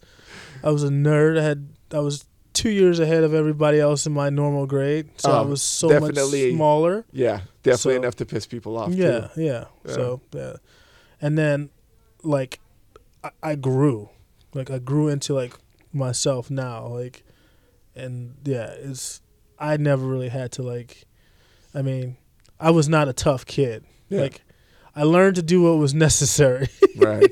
Yeah. I was on the inside. I learned. Well, yeah. I mean, some of us become tough kids because shit, we were soft and we got pushed around a Yeah. lot, and you know, we had to grow a tough skin, you know, and then. There's the other half that just grow up fucking nuts, and they're the ones that always beat people up. Yeah, Yeah, I definitely wasn't that kind. I was definitely the the former, The- the not former, not yeah. the latter. Yeah. So, BKFC right now. Um, other than BKFC, we're inside your art studio right now. I'm looking at this couch that has paint on it Right, right. because you are an accomplished painter, which is pretty freaking rad. So like, like if you- if anyone's been listening to any of these podcasts, you can probably tell by now that I'm kind of a nerd and I'm kind of into art and I'm kind of into um, digital art, but any any expression of art, like um, just any expression of art, like and I like kind of like my definition is like elevating things that might be considered mundane Mhm. to the point of expression to be able to evoke emotion, and that's kind of like where I'm at with it, and it's just really really dope to see um, somebody that's like like doing that, you Mhm. know. Um, can you just tell me a little bit about your art journey? Yeah, for sure. I mean, um, I was born in León, Guanajuato, Uh-huh. where um, Diego Rivera was born. He was the husband of Frida Kahlo. Frida he was a famous Mexican muralist, uh, painter, and uh, other multimedia artist. Um, and I was actually named after him, and I mean that's a coincidence, but we were born in the same city, named after him, and I was just fascinated with drawing from a very early age. I was just everywhere I went, you know, I had my drawing stuff with me, and the very first thing I thought I was going to be in life was an artist. Like I, I remember as a child being like, "Oh yeah, this is what I'm going to do," and I was going to go to college for graphic design and stuff like that. And then, unfortunately, in high school, fucking, I started messing with the wacky tobacco and, and uh, fucking up the grades and all that shit. And then it just went turned into a quick downward spiral. And I just kind of lost sight of it. Like I really, I was really surviving, like fighting to stay alive. I got arrested, went to jail a few times, and just kind of took my eye off the prize. So the first thing that pulled me out of that was fighting. Um, I was into motorcycles. I worked at a motorcycle shop, and I was basically like trying to kill myself. Like I would ride like a fucking idiot, like just wheelies everywhere, Yeah. doing stupid shit, twenty four seven, because I couldn't get enough adrenaline Yeah, feel like to to make me feel like a normal person. yeah. And then I, I this is funny because I know exactly how MMA started for me. And I went over to my brother's house on a Friday night, and we watched Mark Kerr's The Smashing Machine. Oh snap! if you haven't seen it and you like fucking martial arts, go watch that movie, uh, Right. that documentary. It's fucking amazing. But it doesn't depict a good lifestyle, right? Oh no, it's No. Yeah, And I saw that, and I was like, "That's what I want to do with my life." I was like instantly like, "Ha." ha. and um, Monday morning, that happened on a Friday. Monday morning, I showed up to City Boxing, and um, did you ever meet Brent Brent Stolchnik? no. he was a black belt under Dean. Um, I think he moved out of San Diego, but it was so funny Shout out to Brent.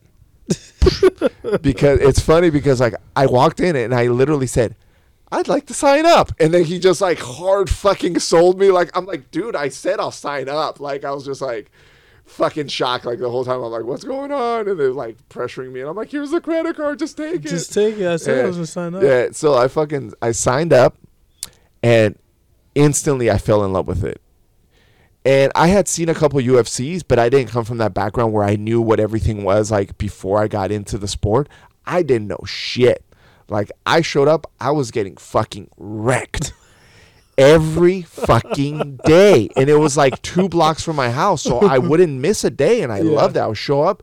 And the first fucking year, I just got fucking wrecked every fucking day by Wade a lot. Shit. A lot. Shout out to Wade Shout out to Wade. but yeah, and a lot of other fucking um for those people that don't know, Total Combat was a MMA p- The uh, San Diego promotion. yeah, San Diego promotion. promotion. it was around before it was legalized in California, and a lot of the shows were in Tijuana. We used to cross the border. I used to go watch uh, when I was coming up, and a lot of the fighters there used to beat me up on a regular basis. They would fuck me up, dude, because it turns out that I am too tough for my own good. and I didn't know that for a long time. I didn't know that for a long time because I'm not like skilled. I'm not. Uh, People always how say, you like, say, Like, oh yeah, I uh, want to be tough. Uh, no, you you want to be like you want you want your toughness to be like a freaking garter belt on a, on a bride. Like right. and you want it to be there, but you don't want to show it to everybody. yeah, exactly. You don't want to live off want that. You that's know? your la- that you know, be like I Yeah. I got it, but Yeah. you can't see it. what you want is to be technical yeah, and tough too, but Tough. hardly have to use yeah, that. not have to rely on it. right. Yeah. And I got by on that a lot. I was never good at any sports growing up. I was n- I don't have good hand-eye coordination. Yeah, brief period, one of the Highlander lives, I tried to be a plumber. I just like my brother's like, "Fuck, dude, you can't do This this." ain't your bag. No, like, there's a nail, and I'm like, ah. it's like, dude, I, I don't know what to tell you. Yeah. You're not gonna make it, kid. and um, so like, I just got through the first few years on toughness alone. Uh, I remember my first tournament was three months after I had signed up, and um, I was still going to college, and I was like missing the majority of class. So I would get off class and I would run over to City Box, and I would miss the majority of class, and uh, I hardly ever got to roll. And then I drove to Vegas. I got stuck in traffic. I literally took me like seven hours to get to Vegas from San Diego Ooh. It's got like a there. four-hour drive. yeah, it's a four hour drive. Yeah. And uh, I got there and literally got tapped out at my first match in 30 seconds. My very first grappler's quest. And I was like, oh, shit. And it was just fucking terrible. And then I swear to God, after that, I never got tapped at a tournament for like over 10 years. I got tapped at the gym a lot, Yeah, but it, I've never gotten tapped until very, very recently at a high level of competition that I finally get tapped. But I, I that was a nice run for me, and I've never been to a tournament where I didn't get a where I, I didn't hit the podium. You know, it's funny, but it's like a lot of the guys I talk to, um, like whether whatever, you know, whatever medium that they work in, whether it's like they're primarily artists or whether they're primarily like martial artists, like that resiliency, you know, like that, like, like almost like like you absolve. Like I am not, like I don't like I'm okay with the L, but I am not gonna let that define me. You know? A hundred percent. They're very interconnected. Yeah. And uh, for if there's some artists out there watching, they might know the name Jerry Saltz. He's a very uh, well-known art critic. Yeah. and he says that uh, the thing of an artist that's like a real artist that's trying to do it for a living they have a need to dance naked in front of people Yeah. because that's what it is man like if you're doing an art show you're putting all your work there to be judged Yeah. most people don't like to be judged nobody really likes it and shit i've heard people talk shit about my paintings at a show like i've heard people like like they don't know i'm the artist and i've Yeah. heard people talk shit Yeah. and I'm like, I got a thick skin, thicker than most, you Yeah. know? But you definitely have to be fucking resilient Yeah. because, and, and here's the other thing the last couple years, uh, I'm not saying I'm making a good living, Yeah. but I have been, you know, making enough off art to barely fucking scrape by, but I haven't had a real job in a couple years. Yeah. And a lot of people, when you tell them that, they're like, oh, that's fucking great. Dude, It's hard it's fucking scary Yeah, as yeah. fuck. I don't never know what I'm gonna sell a painting. Yeah. Every once in a while, it just pops out of the blue, and somebody fucking buys one, or if I get a show and I sell some at the show. But no matter how shitty your job is, you know you're getting paid on Friday. Yeah. I don't know when the fuck I'm getting paid, Yeah. you know? And I just don't have that kind of a brain Yeah. where I could like have a job and try to be a professional artist. I wouldn't be able to get the art thing off the ground. Yeah. Yeah. You know, like we talk, we go down the rabbit hole. I go down that rabbit hole. The only way I know I can make this work is if I'm 100% concentrated on it. Three quarter track mind. Right. yeah. That's rad, man. So like, okay, so jujitsu, beginning days, first tournament to now, um, birthplace. Originally, you wanted to be an artist, Uh-huh. and then So I guess the found your transition focus. to how we came back to art. Right. Yeah. Okay, so after I retired from MMA, I had dropped out of college to pursue MMA. Right. No backup plan. Yeah. Very classic Diego mentality. And um, I was researching jobs where I could still train a lot Right. after I retired from MMA, having fucking no education, no n- nothing to fall back on. And a job that I found was process serving. Yeah. And I had just watched Pineapple Express. Yes. And I was like, yes. they said it's a very flexible schedule, which is bullshit. if you don't want to make money, it's very flexible. yeah. If you want to make a living, you just fucking working all the time doing that shit. And it's Yeah. an evil fucking job. It's basically delivering bad news for a living, Yeah. basically. yeah. So uh, that's how I, I saved up for the down payment for this house. I was Mhm. just fucking working my ass off. Like, we're talking about 14 hour days. Fuck, dude. Sometimes they would send me to LA and it'd be like a 16 hour day of just fucking driving, but a lot of 12 hour days. Like, that was super normal Yeah. And I was making more money than I've ever made before in my life. Not having gone to college, that was a lot of money for me, and um, I was basically losing my fucking mind. like it was just days of me being in the car. I would get Yeah. home, my family's asleep, not see them, wake up, time to get in the car again. You're and you're only seeing people you're not friendly to. You don't have coworkers. Right. You go to the office, you pick up the papers, you go serve fucking people, ruin their fucking days. Yeah. You know, it's so you're never like a friendly face. Like you see the UPS man, and you're like, "Hey, what's up, Bob? How you doing? Hey, cool, nice seeing you." No, it was always like, "Fuck you, you piece of shit, get out of here." Oh, okay, I'm sorry. Bye. Have a good life. Yeah. No. You know? So, because I guess uh, I'm a little bit crazy, I guess they would send me on a lot of papers that a lot of people wouldn't didn't do. want. Yeah. yeah. Yeah. And so I became known as like the go-to guy for all the crazy shit, and I started making even more money because they would send me on crazy stakeouts and shit, and just fucking. I would do nutty shit, you know, Yeah. to to get people served, and it's really took a war on, it, like it wore down my soul, you know. Yeah. Yeah. And there was a day where I was sitting in my car, and uh, honestly, I kind of forgot I was supposed to do a big paper that day, so I took some mushrooms Yeah. and I and, and then like they're kicking in and I'm like I'm fucking at the house because I'm like oh shit I forgot I gotta go serve that paper and shit and I'm I'm fucking there and I realize like oh my god I hate my job I got like like you know you just There's have one of nothing those awesome moments about this at yeah, all. you just have one of those moments of clarity and you're Yeah. like oh wow I hate this I hate it and I told myself yeah I'm gonna go serve this paper Yeah. and I'm never gonna do this again Yeah. I had already tried to quit, but my boss, god damn it, he's such a fucking car salesman. He would just talk me out of it every Yeah. fucking time, you know? And sometimes he would throw more money at me and shit like that.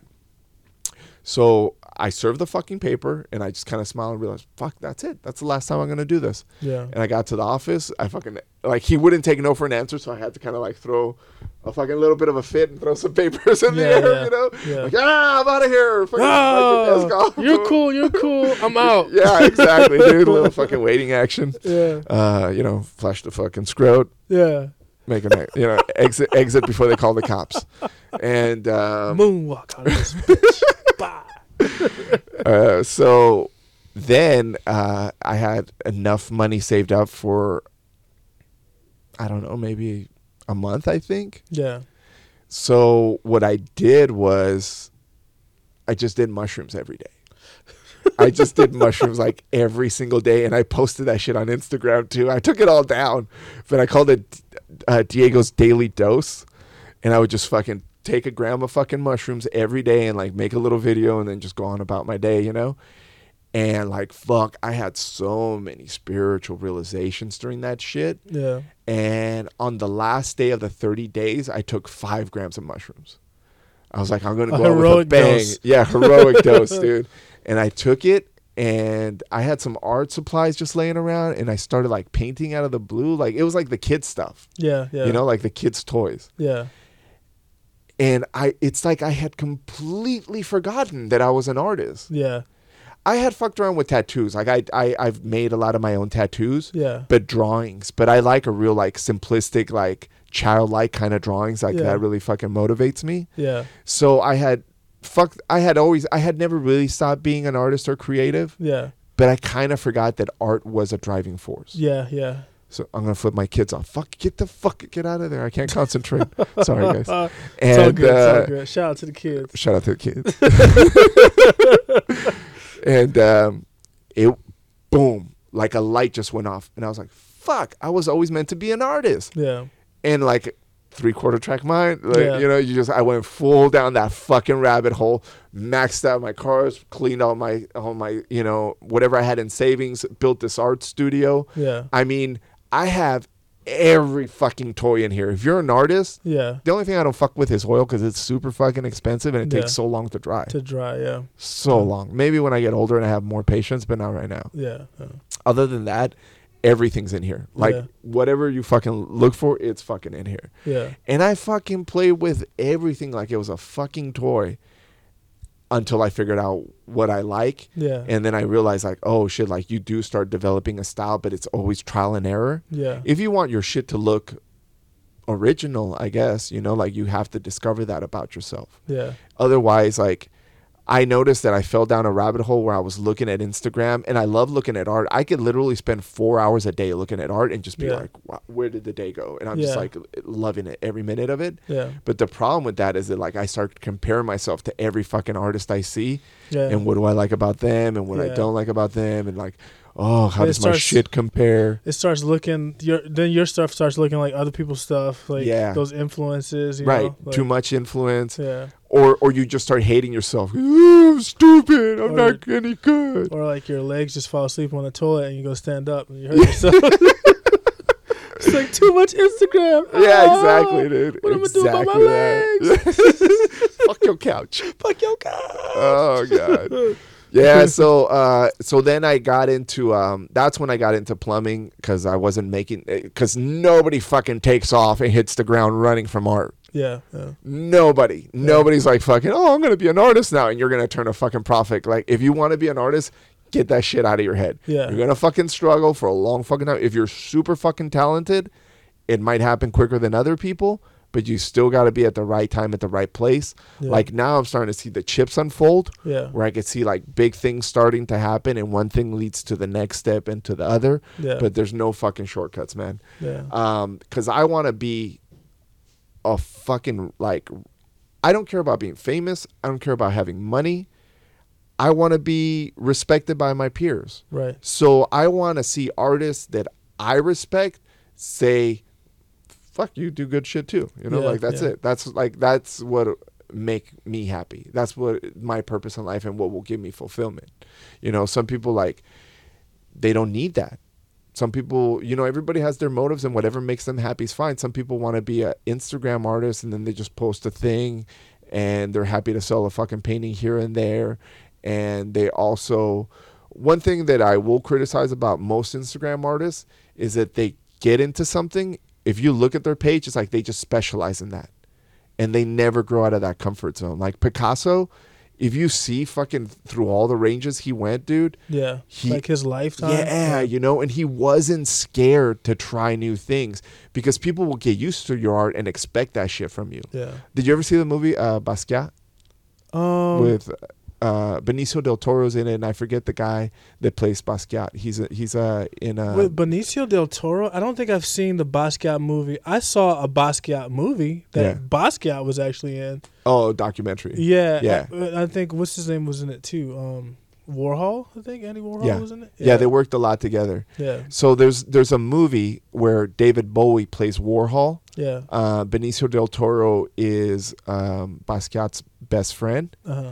And Basquiat is uh, this actor. I forgot his name, but he's um, in one of the Hunger Games, Uh, and he does like a fucking great. Uh, it's I recommend that movie to anybody who wants to be an artist. I I don't know. He dies of heroin at the end. So maybe, uh, spoiler alert. Sorry, I mean, but, but, I mean, just that's I, I mean like Basquiat, it's though. it's kind of like the Smashing Machine. It doesn't Yeah. depict a great lifestyle, but if you really want to do it, you'll be like, that's what I want to do. yeah, But um, basically, like Benicio del Toro's giving him a speech, and he goes, "Well, then you got to do this, and then the next step is you got to get recognized for that work, and then you can never change it because then your fans hate you." yeah, And that's really like what happens to a lot of artists, you know. yeah, So people like Picasso were just like fearless, Yeah. and they they were like, "I'm gonna fucking try new things," Yeah. you know. And if you don't fucking like it, so what? yeah, you know and that's what i admire and that's what also my goal is to keep progressing as an artist Yeah. and continually change so i don't become one of those instagram artists where you look at the whole fucking page and it all looks like this almost the same, the same fucking thing, thing, just Yeah. different color. Yeah. Yeah. yeah, That's that's. I mean, just having like the brave, the braveness, and just being able to be like to put yourself out there and to be judged. You Mhm. know, like that's like I find that is like something that's deeply at the core of like MMA, like Uh-huh. legit getting up and in your freaking underwear and and fighting another dude. Right. And like everyone, you know, you hear like all the strange stuff in like the first row, like kick him in the neck, you know, like you're a bum, like you hear all that stuff, you know, like and but you're out there and you're putting your stuff on the line. You've been training forever, and like yeah. you're putting yourself in a position to be judged. And the same thing, uh, almost like it mirrors it, like in art. I it feel like. does it totally does You you're put putting thing on that yourself out there to be judged And yeah stand there. You're out and there then, dancing naked. you know, you're out there dancing naked. It's like you have to take that risk and you have to take it as an artist. And Yeah, and even though uh, right now I'm starting to get a little more into tattooing yeah, too. Like um so I'm I'm drawing a lot and would I, I'm 40 years old, so I- I'm Yeah. it's a little bit late in the game to get minor into tattooing. minor technicality, A little bit. Yeah. But uh, like what I really want to do is if I do get into tattooing, I w- I do want to make a style that when you see it, you go, only Diego does those tattoos, Yeah, yeah, you know? And so that's kind of like an opposite of what I said with the Instagram shit, you know, Yeah. like, but that's art and tattooing is a little bit different. yeah. Um, God damn it. I don't even know why I brought that up. Yeah, no, what I were mean, you saying? cool. What were you saying about the, I was just talking about like how putting yourself on on basically like to putting yourself in a position to be judged and to get Yeah. feedback. You know, like it takes that. You know, like it may not just may not necessarily be like dancing in a room naked, but like it's literally like exposing yourself. exactly. You know what I mean to potential. Oh, I know what I was gonna say. The reason I brought that up is because, like, even though that I've fought on TV and shit like that, and people think like, "Oh, that guy's brave," there's still times that I sit down and I'm scared to draw Right, right. because That's how you know it's good though. Yeah, you gotta push yourself too. you gotta yeah. try something like if it doesn't scare you, like it's why you even like messing around with it. Right. It wasn't worth doing, you Yeah. know? Like nothing worth doing is doesn't make you go, "Oh, snap." Yeah. before you do it, you know? Like like you were talking about like almost like the adrenaline. Like Mhm. it's you know it's freaky, but like art like or like like painting for me or like whether it's writing or whether, you know, whatever it is like that that scares me more. you know, than anything else. It's like yeah. like you find yourself like in a holding pattern. Like you're like like like oh man, uh maybe maybe tomorrow. yeah, dude, it happens. Like I'm just terrified that it's not gonna What turn out the way I want it to. yeah, yeah. And especially if you're surrounded by other artists, then you're like, oh, are they seeing that I'm fucking this up? Like, you get you get that feedback, you know. yeah. But like that's the thing though, like the same way with like like jujitsu or martial any form of martial arts is like that feedback is important and like that like turning down of your ego, you know, Mhm. To be able to like, all right, this is what I need to do to get better. That sucked, you know, exactly. or like changing your focus from being a wide focus to a smaller focus, you know, Mhm. like where you go, all right, maybe I'm not gonna be world champion tonight, but I can try not to get submitted like 15 right. times. I'm gonna Yeah. go for 14 times. You know, Yeah. and then maybe tomorrow might be 13 times. You know, you Right. change change your focus. You know, like and yeah. I think sometimes in like it, anything worth doing takes a, a certain level of like commitment, takes a certain level of like like humility, and it takes a certain level of like just fuck it. A hundred, yeah, a hundred percent. I agree with that. Yeah, Yeah. but um, I do you know D- uh, David Lynch, the guy that direct Twin Peaks and Yes. all those fucking weird movies, the Yeah. Mul- Mulholland Drive and shit, which was like, I love that movie, but it's so fucking weird. That one, I love a lot of his movies, but that one's just like Jesus Christ, what happened? Yeah. And uh, I read a book by him, and he was talking about before he became a director, he thought he was going to be a painter. That's Yeah. that's what he thought he was going to be originally. And he said, as an artist, he goes, if you want to paint one hour a day, that means you have to set aside four hours a day. Yeah. Because if you think you're going to be productive during that, like you're going to set a fucking timer to, for one hour and you're going to get something done, mm-mm. Nah. and it's that holding pattern you're talking about, Yeah. right? yeah. You're like just hovering, like, oh, what am I going to do? It's almost like like uh I forget who it was uh, where I heard it, but it's like it's like people talk about like time management. uh huh. It's not like it's not time management. It's like it's like focus management, you know, or like creativity management. Like Yeah, it's like a whole different like form of discipline, you know, like it is. to be able to know like you're in your space and you're creating, you know, and like you've you've you've basically found the main vein of gold and to Mhm. like for to understand that like that's the most important thing is finding that ma- that main vein of gold and sometimes you got to stay on it, Mhm. you know? So like yeah, like you can't you can, but it is important to start. Like Mhm. it is important to start cuz if I don't start something, I I you know, I, Yeah, I won't you do nothing. A thousand mile journey starts with that first step. You know, Left so, foot, right foot. Yeah, That's so- how you get across the country. That's right. fucking Forrest Gump shit. Forrest Gump. One, Some shit two, I'm gonna get three. into too. I just like ne- like because the first time I retired from MMA, I got depressed. Yeah, So this time it's like I'm setting up goals like that because I know how I am now. I'm Yeah. older and I've been through it. yeah, So like one thing I want to do is like I want to run cross like just insane shit because that's the way my brain works. You know, right. I'm gonna swim Alcatraz Yeah, uh, in summer of 2020, which people go, oh, I checked. That's not that hard. Oh, fuck you. I don't even know how to swim. uh, yeah. I'm gonna do it. it's Alcatraz, bro. Yeah. I'm doing it with no wetsuit. You know, like but somebody was like, yeah, I don't think it's that hard. I was like, fuck you. I don't even know how Yeah, to swim. Yeah, no, yeah, no. Um, but I have a, a good swim coach, and he goes, "I think you could do it on will alone." On, Yeah. you know, and I go, "Okay, let's do this." But I want to run cross country. I want to deadlift 600. Now that you know, as soon as I re- these are all as soon as I retire from bare knuckle again yeah, or from fighting again. Um, but yeah, and then of course, then it's gonna be, uh, like right now, I know that I'm at the end of my fighting career. I'm Yeah. 40 years old. I do feel amazing for Yeah. 40. Like compared from what I check to see, you know, like I'm in amazing fucking shape. My knees are fucked, and those tendons, no matter what you do, you're probably never gonna be 100. percent But every other aspect of my training and my nutrition is fucking immaculate, dude. Like I just feel like I'm Benjamin Buttoning, dude. yeah. I'm like going fucking backwards That's awesome. yeah, I'm really happy with that. But I still know that that fucking finale is right around the corner. Yeah, And um, honestly, like BKFC, I've had some problems scheduling some of the fights where he promised me that I could fight on certain cards, and then he wasn't able to get me on those cards. And you know, the painting's fucking like it's up and down, so it's not consistent. So the pay has, you know, it's been a bit of a struggle. And I'm supposed to talk to him to schedule the next fight on Friday.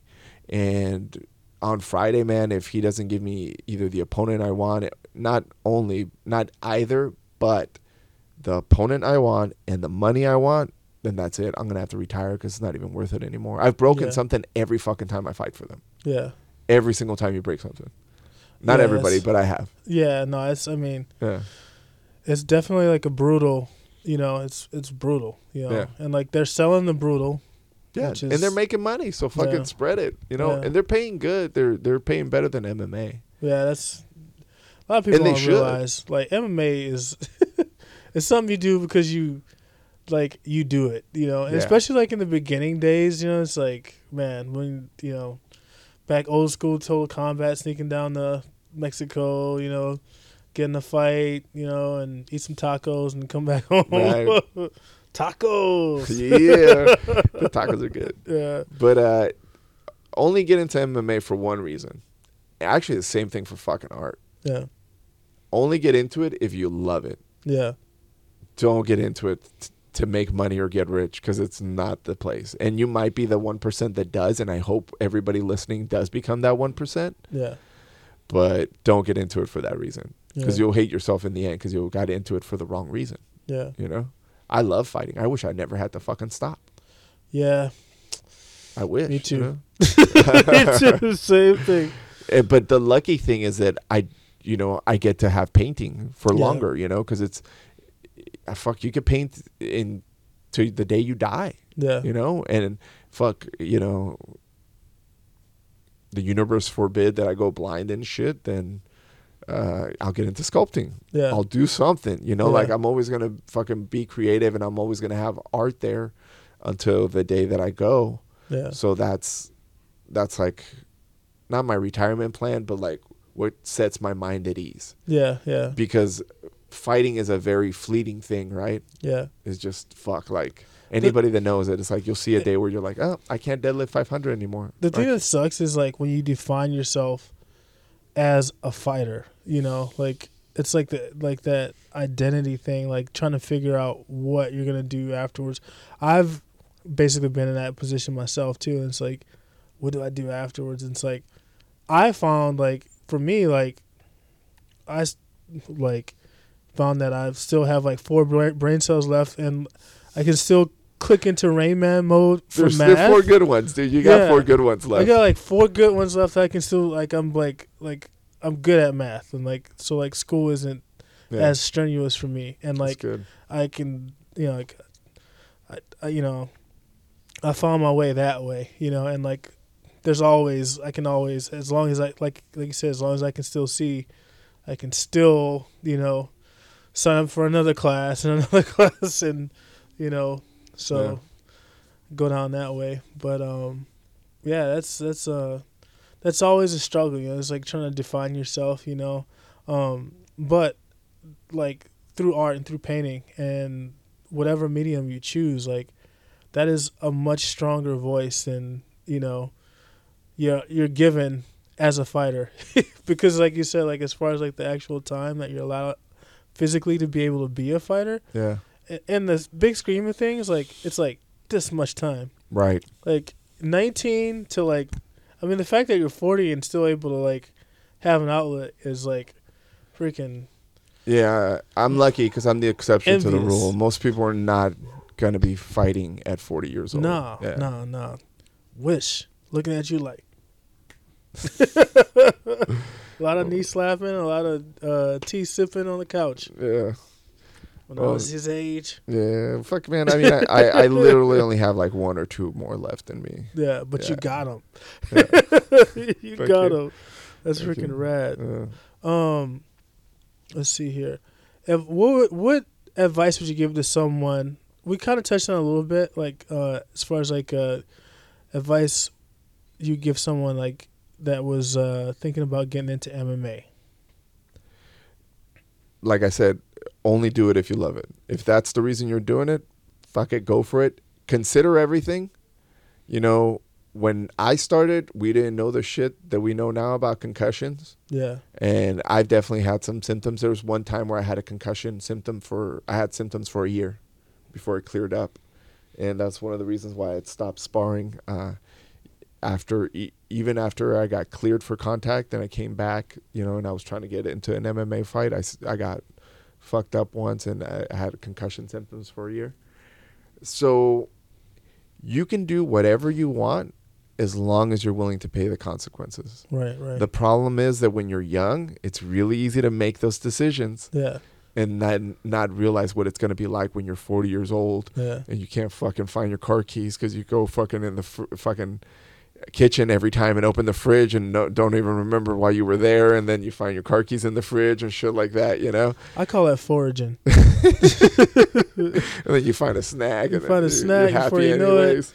Yeah, Yeah. you forgot. You didn't want to go to the store. you didn't want to go i didn't No. want to go anyways you're right I'm cool. so uh so just do it because you love it you know like i would never encourage my children to get into fighting Yeah. but if they really wanted to and i saw that they wanted to for the right reasons i would support them but i wouldn't encourage them to do it Yeah. but i love it if you love it do it um fucking consistency uh i've never fought i i grew up with a single mom so i never watched any sports growing up um, but one thing I know is that um, you might know his name. He was a very famous uh, basketball coach. Uh, he coached Kareem Abdul-Jabbar and, and several other NBA stars, and he was the winningest uh, basketball college coach. And um, I don't he- be watching sports. right, Unless, right. it's, unless, it's, unless it's punching people in the face. me, it's like, me either, dude. It's like I'm fucking yeah. to talk boxing? Boxing, maybe some arm wrestling every once in a while. That's it. yeah. Me too. I don't watch. Shout out to John Brzenk. if you haven't seen, I'm doing a lot of movie re- do- uh, recommendations. So watch Pulling John. If you want to find John. out about arm wrestling, watch Pulling John. Amazing documentary. You don't have to care shit about it. It's still good, huh? It's, it's rad. It's yeah. good, yeah. They'll have you like looking in the mirror, like fucking ready to fucking hook somebody. Fucking just hook start just pulling your kid's arm out of the socket. Come on, let me show you something. Yeah. so um yeah. Only if you love it and consistency is what I was going to get at. That coach, he said the most important thing in an athlete was consistency. If it didn't matter if you had talent, if you couldn't be consistent with your training, it would it, eventually you would lose it, right? You're to, you know, you might have talent, but when hard work work well, you know that saying when hard work works hard, it beats talent every time? Yeah. Some shit like Or that. like hard, hard, hard work hard work beats, beats, talent, talent. every time when talent doesn't want to doesn't work hard. Yeah. Okay, that's it. Something like that. Right. Teamwork. We got it. All that. I've seen it. Oh, Teamwork. yep. Safety first, then teamwork. Safety first. OSHA. so, and for me, that's what it was. Like, I'm not talented. I'm not gifted. I'm not technical. I'm not fucking faster. Like, Wade can fucking outrun me most of the time. You know, like, I know it doesn't even make sense. It still boggles my mind. Actually, Yeah, I get him some heavier back shoes. then, I think I think I'm starting to. Ca- I, I- I think I surpassed him now. yeah. you know but i'm 40 and he's i don't want to say how 40 he is but uh when we were in our immortal. 20s and shit that motherfucker used to blow me out of the water and i would like like this fucking heavyweight God, what the fuck i'm a lightweight you know He's like stepping over Piss me off. Yeah. Long legs. so And he might kick you too. yeah so for me it was all consistency that's what pushed me to the next level of mma where I could compete with people. I just never fucking gave up. I showed up and I never missed a fucking day. I loved it. I was on the mat every fucking day, no matter how bad it hurt. I was there. And it's the same fucking thing with art. Art's a little bit different. You know, you might get in uh, some drawing hours here or there, but you can't stop being consistent. And if you want a goal, you have to stay consistent with that fucking goal. If you want to do a gallery show, you have to fucking go out and look at galleries and you can't get discouraged and you have to keep talking to people and networking until you can get a gallery show. And I got very lucky, honestly, because um, after BKFC, after being on pay per view, uh, I got a lot of calls, you know, from people that saw the fight because it was fucking nuts Yeah. and then um, they would look me up and a small percentage of the people that would look me up are also fans of art and they go oh fuck this guy paints too? Shit. And then they would like you know hit me up for paintings and that's the kind of how i started moving some paintings. I was already doing some smaller art shows and of course like if you're consistent with that it'll lead to bigger art shows. So i started doing some bigger galleries and stuff in la and um, now i'm starting to look at some decent sized galleries. But because i'm at the end of my fighting career these new next few months i want to concentrate on that. I haven't really been painting as much and then once I call it quits. I'm like, did everything I need to do in, in BKFC. Then I can take a step back and 100% uh, work on my art again. That's freaking awesome, man. Um, I guess that's pretty much I mean, we talked about a whole bunch of stuff, so yeah, I think we covered. I think we covered, Covered pretty pretty good uh, ground here. Yeah. Um, is there is there anything else that you like to like to throw out there? Or? Uh, I don't know, man. I'm just happy to see you and shit. We don't get to hang out a I lot, know. but it's cool to see you anytime that I. I mean, I always enjoy your company whenever we get together and shit. Yeah, so man. I'm That's happy. freaking. I'm I'm super stoked about it. you yeah, know? me too. Like, dude. I yeah, it's it's funny. It was like you sit down and like you don't ever really get a chance to like you know, like I was I was just talking to one of my other buddies. It's like it's like almost like the post training sitting down, like podcasts kind of remind me of like that post training Oh sitting yeah, down on the edge of the mat. that's the best, You right? know? Yeah. For Yeah. those people that that don't train, like the best part of training is like after you're just sitting there and you guys did this workout together and you had this experience. You just bullshit. You you try you're just- so connected, right? yeah, but you're Yeah. like, oh yo, I didn't die. Like that's awesome. Yeah. I'm so happy So I cool. didn't die. So cool I didn't die. Yeah. So And cool then- Wade didn't kill me. yeah, so cool. Like Yeah. ships in full mount anybody Just uh let me see. and ground and pound them. Uh shout out to my friend Chris Ritchie. Yeah. Uh he gave me the MMA math. Just uh I was gonna bring this up during the accolades, but I didn't know if it was gonna come up later. Dude, just so- spit it. So technically, technically, if you want to look at it this way, I have a win over Fedor. M- Technically. MMA math, MMA math. I beat Jens Pulver, who beat BJ Penn, who beat Matt Hughes, who beat George St. Pierre, who beat Jake Shields, who beat Dan Henderson, who beat Fedor Emelianenko. Oh. I, I was just about to drop the mic, but that's not my mic. I mean, I don't want to be. Oh. Yeah, but that's that's so technically. I mean, if you know, if you guys are out there and you're MMA fans, I'm just Yeah. saying the MMA, math. just so it works, I'm just up so you there. understand You know, what's I'm up going there. on. That's You right. see what's happening. That's right. and um, I wonder if I have a win over him. yeah, go go go back I'm and about look to now. go check. Go back and look now. You, you yeah. Probably like my best. Hit up my friend Chris Ritchie. He's good with that shit. Chris he's like Ritchie. he's like a rain man. He's like an MMA rain man. I'm pretty Rain Man myself. yeah. like, I'm so Rain Man. Like that's the only reason. That's that's my go-to. It's like That's one of the that's one of my the like school thing is like. That's like one of the reasons I don't get promoted too, because like I lock onto certain sayings and I'll Yeah. keep saying them over and over when I'm training with people Yeah. and like piss them off. Like like I'll be rolling with somebody, and one of them was from the movie Rain Man, where he's all 97x, bang, the future of rock and roll, and I'll just keep saying it, and you'll be like losing your mind. You're like, what the fuck, 97x, bang, the, and I'll say it in your ear like when I got you fucking tight, 97x, bang, I the future say- of rock and roll. Dude, I get locked in on stuff too. Shout out to the homie Alan Beck. I'm sorry, I'm gonna bring this up, but uh, um, there's like strange things I'll get locked in on. Like, I remember I was watching somebody doing some like I don't know, like it was like some like Russian self defense demonstration, and the guy was like, like he was like grabbing the dude's jawbone and like demonstrating like a like a like a knife strike, and I was like dude, I could use that to like fish like a rear naked choke, like. And so like like grab some jawbone, like the side of their head, you know, like mad, just just aggressive. But there was another time when um I I focused in, on, I got stuck focusing in on um I was like, I wonder if I could scream in someone's ear and have them submit. Sorry, Alan. Sorry about that. Shout out. Shout out to Alan Beck. Yeah. one of my. Oh man, like it's like someone like take his I'm about to drag him like- inch the mud right now since like- we're going on this. yell into his ear. Like uh, so mean. one time, uh, I got That's you- what. That's why life has befell me. So yeah, I got UFC heavyweight and uh, one FC champion Brandon Vera. I got him in a guillotine once, and uh, like he was just making that fucking noise, where it's like making those fucking noises. I said.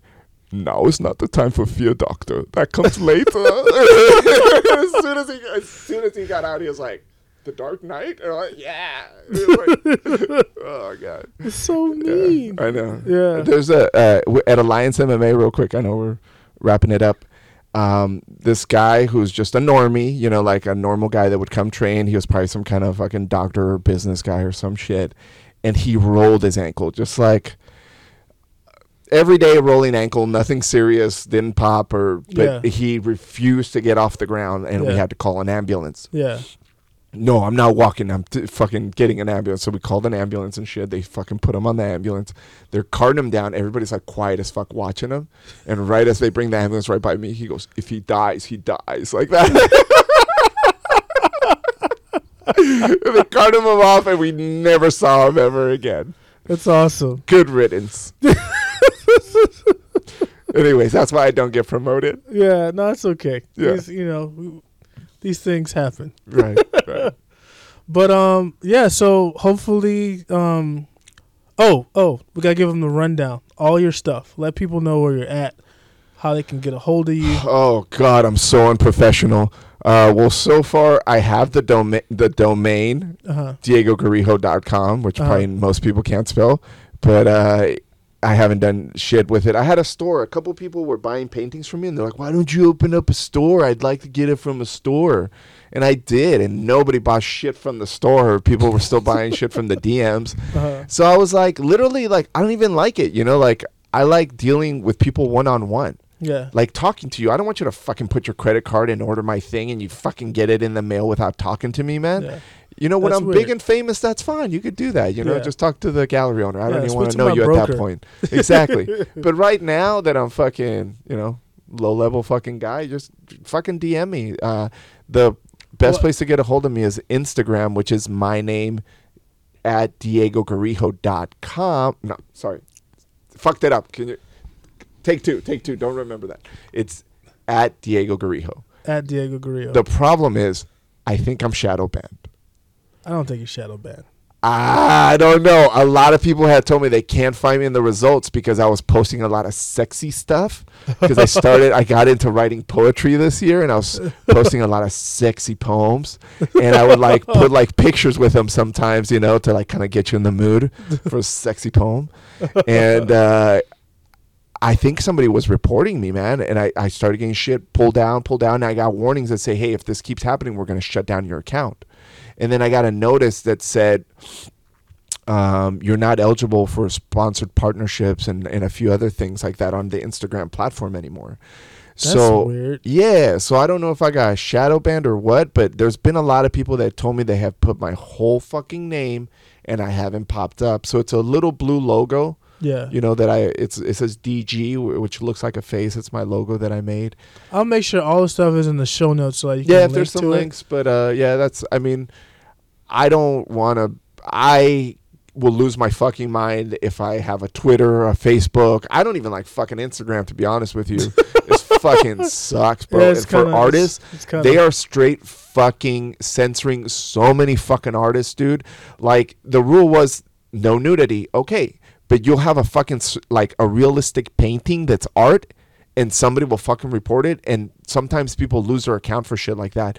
And artists will work for fucking years to build up those accounts and that's their livelihood. That's how they live off the money they make off Instagram and then some fucking asshole if that's you you know who I'm talking to. Yeah. If you're out there reporting fucking art, oh, don't let me catch you in a fucking dark alley. That's right. So yeah, if it's fucking art and you don't like it, don't follow, unfollow. yeah. All right, uh, but leave their shit alone. You know, like, and if you have kids on fucking Instagram, then monitor their shit or don't even let them be on fucking Instagram. You know, if Yeah. that's what you're worried about. Earmuffs. Yeah, sorry, but No, not- I- I was oh, just rant- saying- Oh, no, no, I was just saying- no, I was just saying like that's you know the equivalent is earmuffs. You know. Right, Like, right, yeah, but I just I'll, but you can I'll, I the go off on if this you shit. want to. All right, it's all good. Fuck.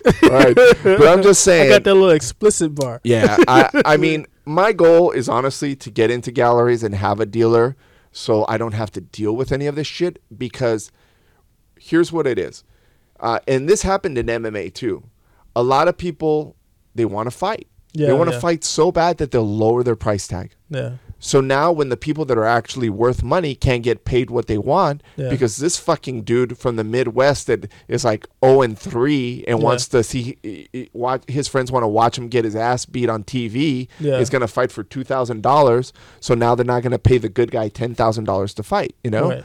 And so a lot of people on Instagram they're like oh, I don't want a gallery to take 50% of my money. Yeah, but that gallery will sell it for fucking $10,000 and you're going to sell you're going to get 100% of $500, motherfucker. Yeah.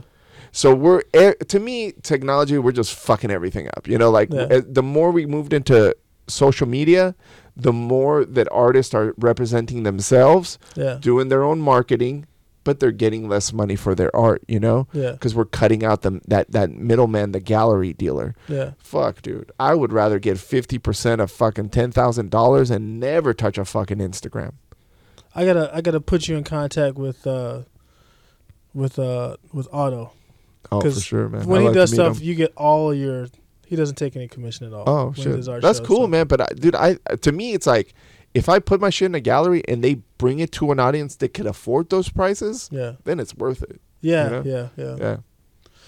Word. Okay. Um. So Diego Garijo at Diego Garijo and uh, in your other art page at Diego Garijo two dot two or something like that. Well, since since I got shadow banned, I started the second one. Uh-huh. So maybe I I keep my paintings that you could buy on that one. It's like the store. So there's Right. at Diego Garijo two. Yeah. And if you go there, there's paintings available for sale. You can DM me. All the other paintings on my main page where I put pictures of me fighting and drag or fucking doing whatever the fuck else I want to do. Oh yeah, we didn't even touch on that. Yeah. uh, he he he he uh he enjoys wearing clothing that you know that's his deal. Ladies, ladies, clothing. Ladies- but ladies. it's just it's it's mostly like an art thing, you know. Yeah. Like uh, I took this class um, that Eric Del Fierro and Dominic Cruz got me into, Yeah. and it's uh, emotional intelligence. Sick. Yeah, you know about emotional. No, I know I know about I know about what like emotional intelligence is. Right. know? So for people that don't know, EQ is how intelligent you are emotionally versus your IQ. So they're thinking now that the determining factor of success is EQ over IQ Yeah. because you could be smart as fuck, but, But if if you're you're fucking low- autistic and you can't connect with other you're on the people, spectrum, yeah. yeah, if if you like really fucking cannot see how people's emotions are working and how your own emotions are working, Yeah. you're not going to be successful in life. You Right. know, you got to have that connection with people, Like, and uh, Most politicians have very high uh, EQs. right, and that's Yeah. why they can work a room, right, Yeah. and they're kissing babies, and Oh, people yeah, feel connected. People get excited. Yeah, I'm going to get behind that guy, you know, and that's very important in the art world. Yeah. If you're gonna fucking be an artist, dude, and you want to get out that network, you should know how to fucking communicate with people. Yeah. Uh, it's gonna be really hard to get out there if you're super introverted and do not want to connect with people. Yeah. Uh, well, it depends what you want to do. If you want to, if you're happy being an Instagram artist, that's that's your sh- shit, man. It's I'm not talking shit. Yeah. I just saying what I want to do, but people have different goals, and that's hundred percent okay. yeah. So uh, Dominic Cruz and Eric Del got me into this EQ course, and we did a bunch of exercises, and a lot of them deal with vulnerability. And I have a very big comfort zone. Yeah. So like I'll just do fucking crazy shit normally. So like how do you push me out of your comfort zone? Out of my comfort zone. So like somehow we came up with this exercise where I was like I'll I'll do a fucking drag show. It was so out of my wheelhouse. Yeah. You know, it wasn't like something that I was doing before like, you know, dressing in women's clothes, you know, Yeah. like when my lady's not around or some shit like that. I mean, and that shit's all cool. Like in the gang, whatever you want to do, I support it. You know, as long as you're not, yeah, as long as you're not hurting fucking people, like unless they want you to hurt them and shit, Yeah. like do whatever the fuck yeah. you want. As you long know, as you like- got safe words, all yeah, good. yeah, right. It's uh, in Spanish. We have this saying. It's uh, haz de tu culo un papalote y ve vuélalo donde quieras, which uh, uh, that's Spanish, and it literally translates Some- to What do you- of your wants? make a kite out of your ass and go fly it Fly it wherever where- you want. Oh. So that's the word for word translation on that. And uh, so yeah, do whatever the fuck you want. And I did that, and it was a lot of fucking fun. And I met a lot of interesting people, and it opened a lot of fucking doors too. Yeah. Yeah. Like you know, I got into some galleries and shit because they were just like looked at me and were like, "Oh fuck, this guy's a character." You know? Yeah. Yeah. Yeah. Yeah. Cool. That's what's up. That's what's up. Tattoos, paintings, fighting, and drag. And drag, And I'm a pretty good cook too. arm wrestling, Arm wrestling, powerlifting. powerlifting, Basically just picking up heavy shit. stuff, just like the full, fullest extreme of whatever right, pretty much. in any direction. I have like two speeds. I have like on, and On 100 and miles off. off, and a, yeah, off and 100 miles an hour. Like that's I have one speed forward. forward. Yeah. All right, I think that pretty much wraps it up. Um, I'll have much more detail like down in the show notes. I'll go through all that stuff and put up his his contact info. So, um, you for you people that just want to click, you'll be able to just click. And uh, I don't even have like a going away saying. You should. I, sh- I gotta figure something out. Yeah, you got to come up with like a fucking like a wrap up. what was it? What did you say? Ninety seven bang, 97X, bang. ninety seven X bang. The future of rock and roll. the future of rock and roll. Another movie wreck. Shout out to uh, Dustin Hoffman. So Dustin Hoffman. That's Rain what's Man. up. Rain, Man, if you haven't seen that. Definitely, definitely, definitely came out Cool. underwear. All right. Fuck, dude. It was a pleasure, man. Yeah, dude.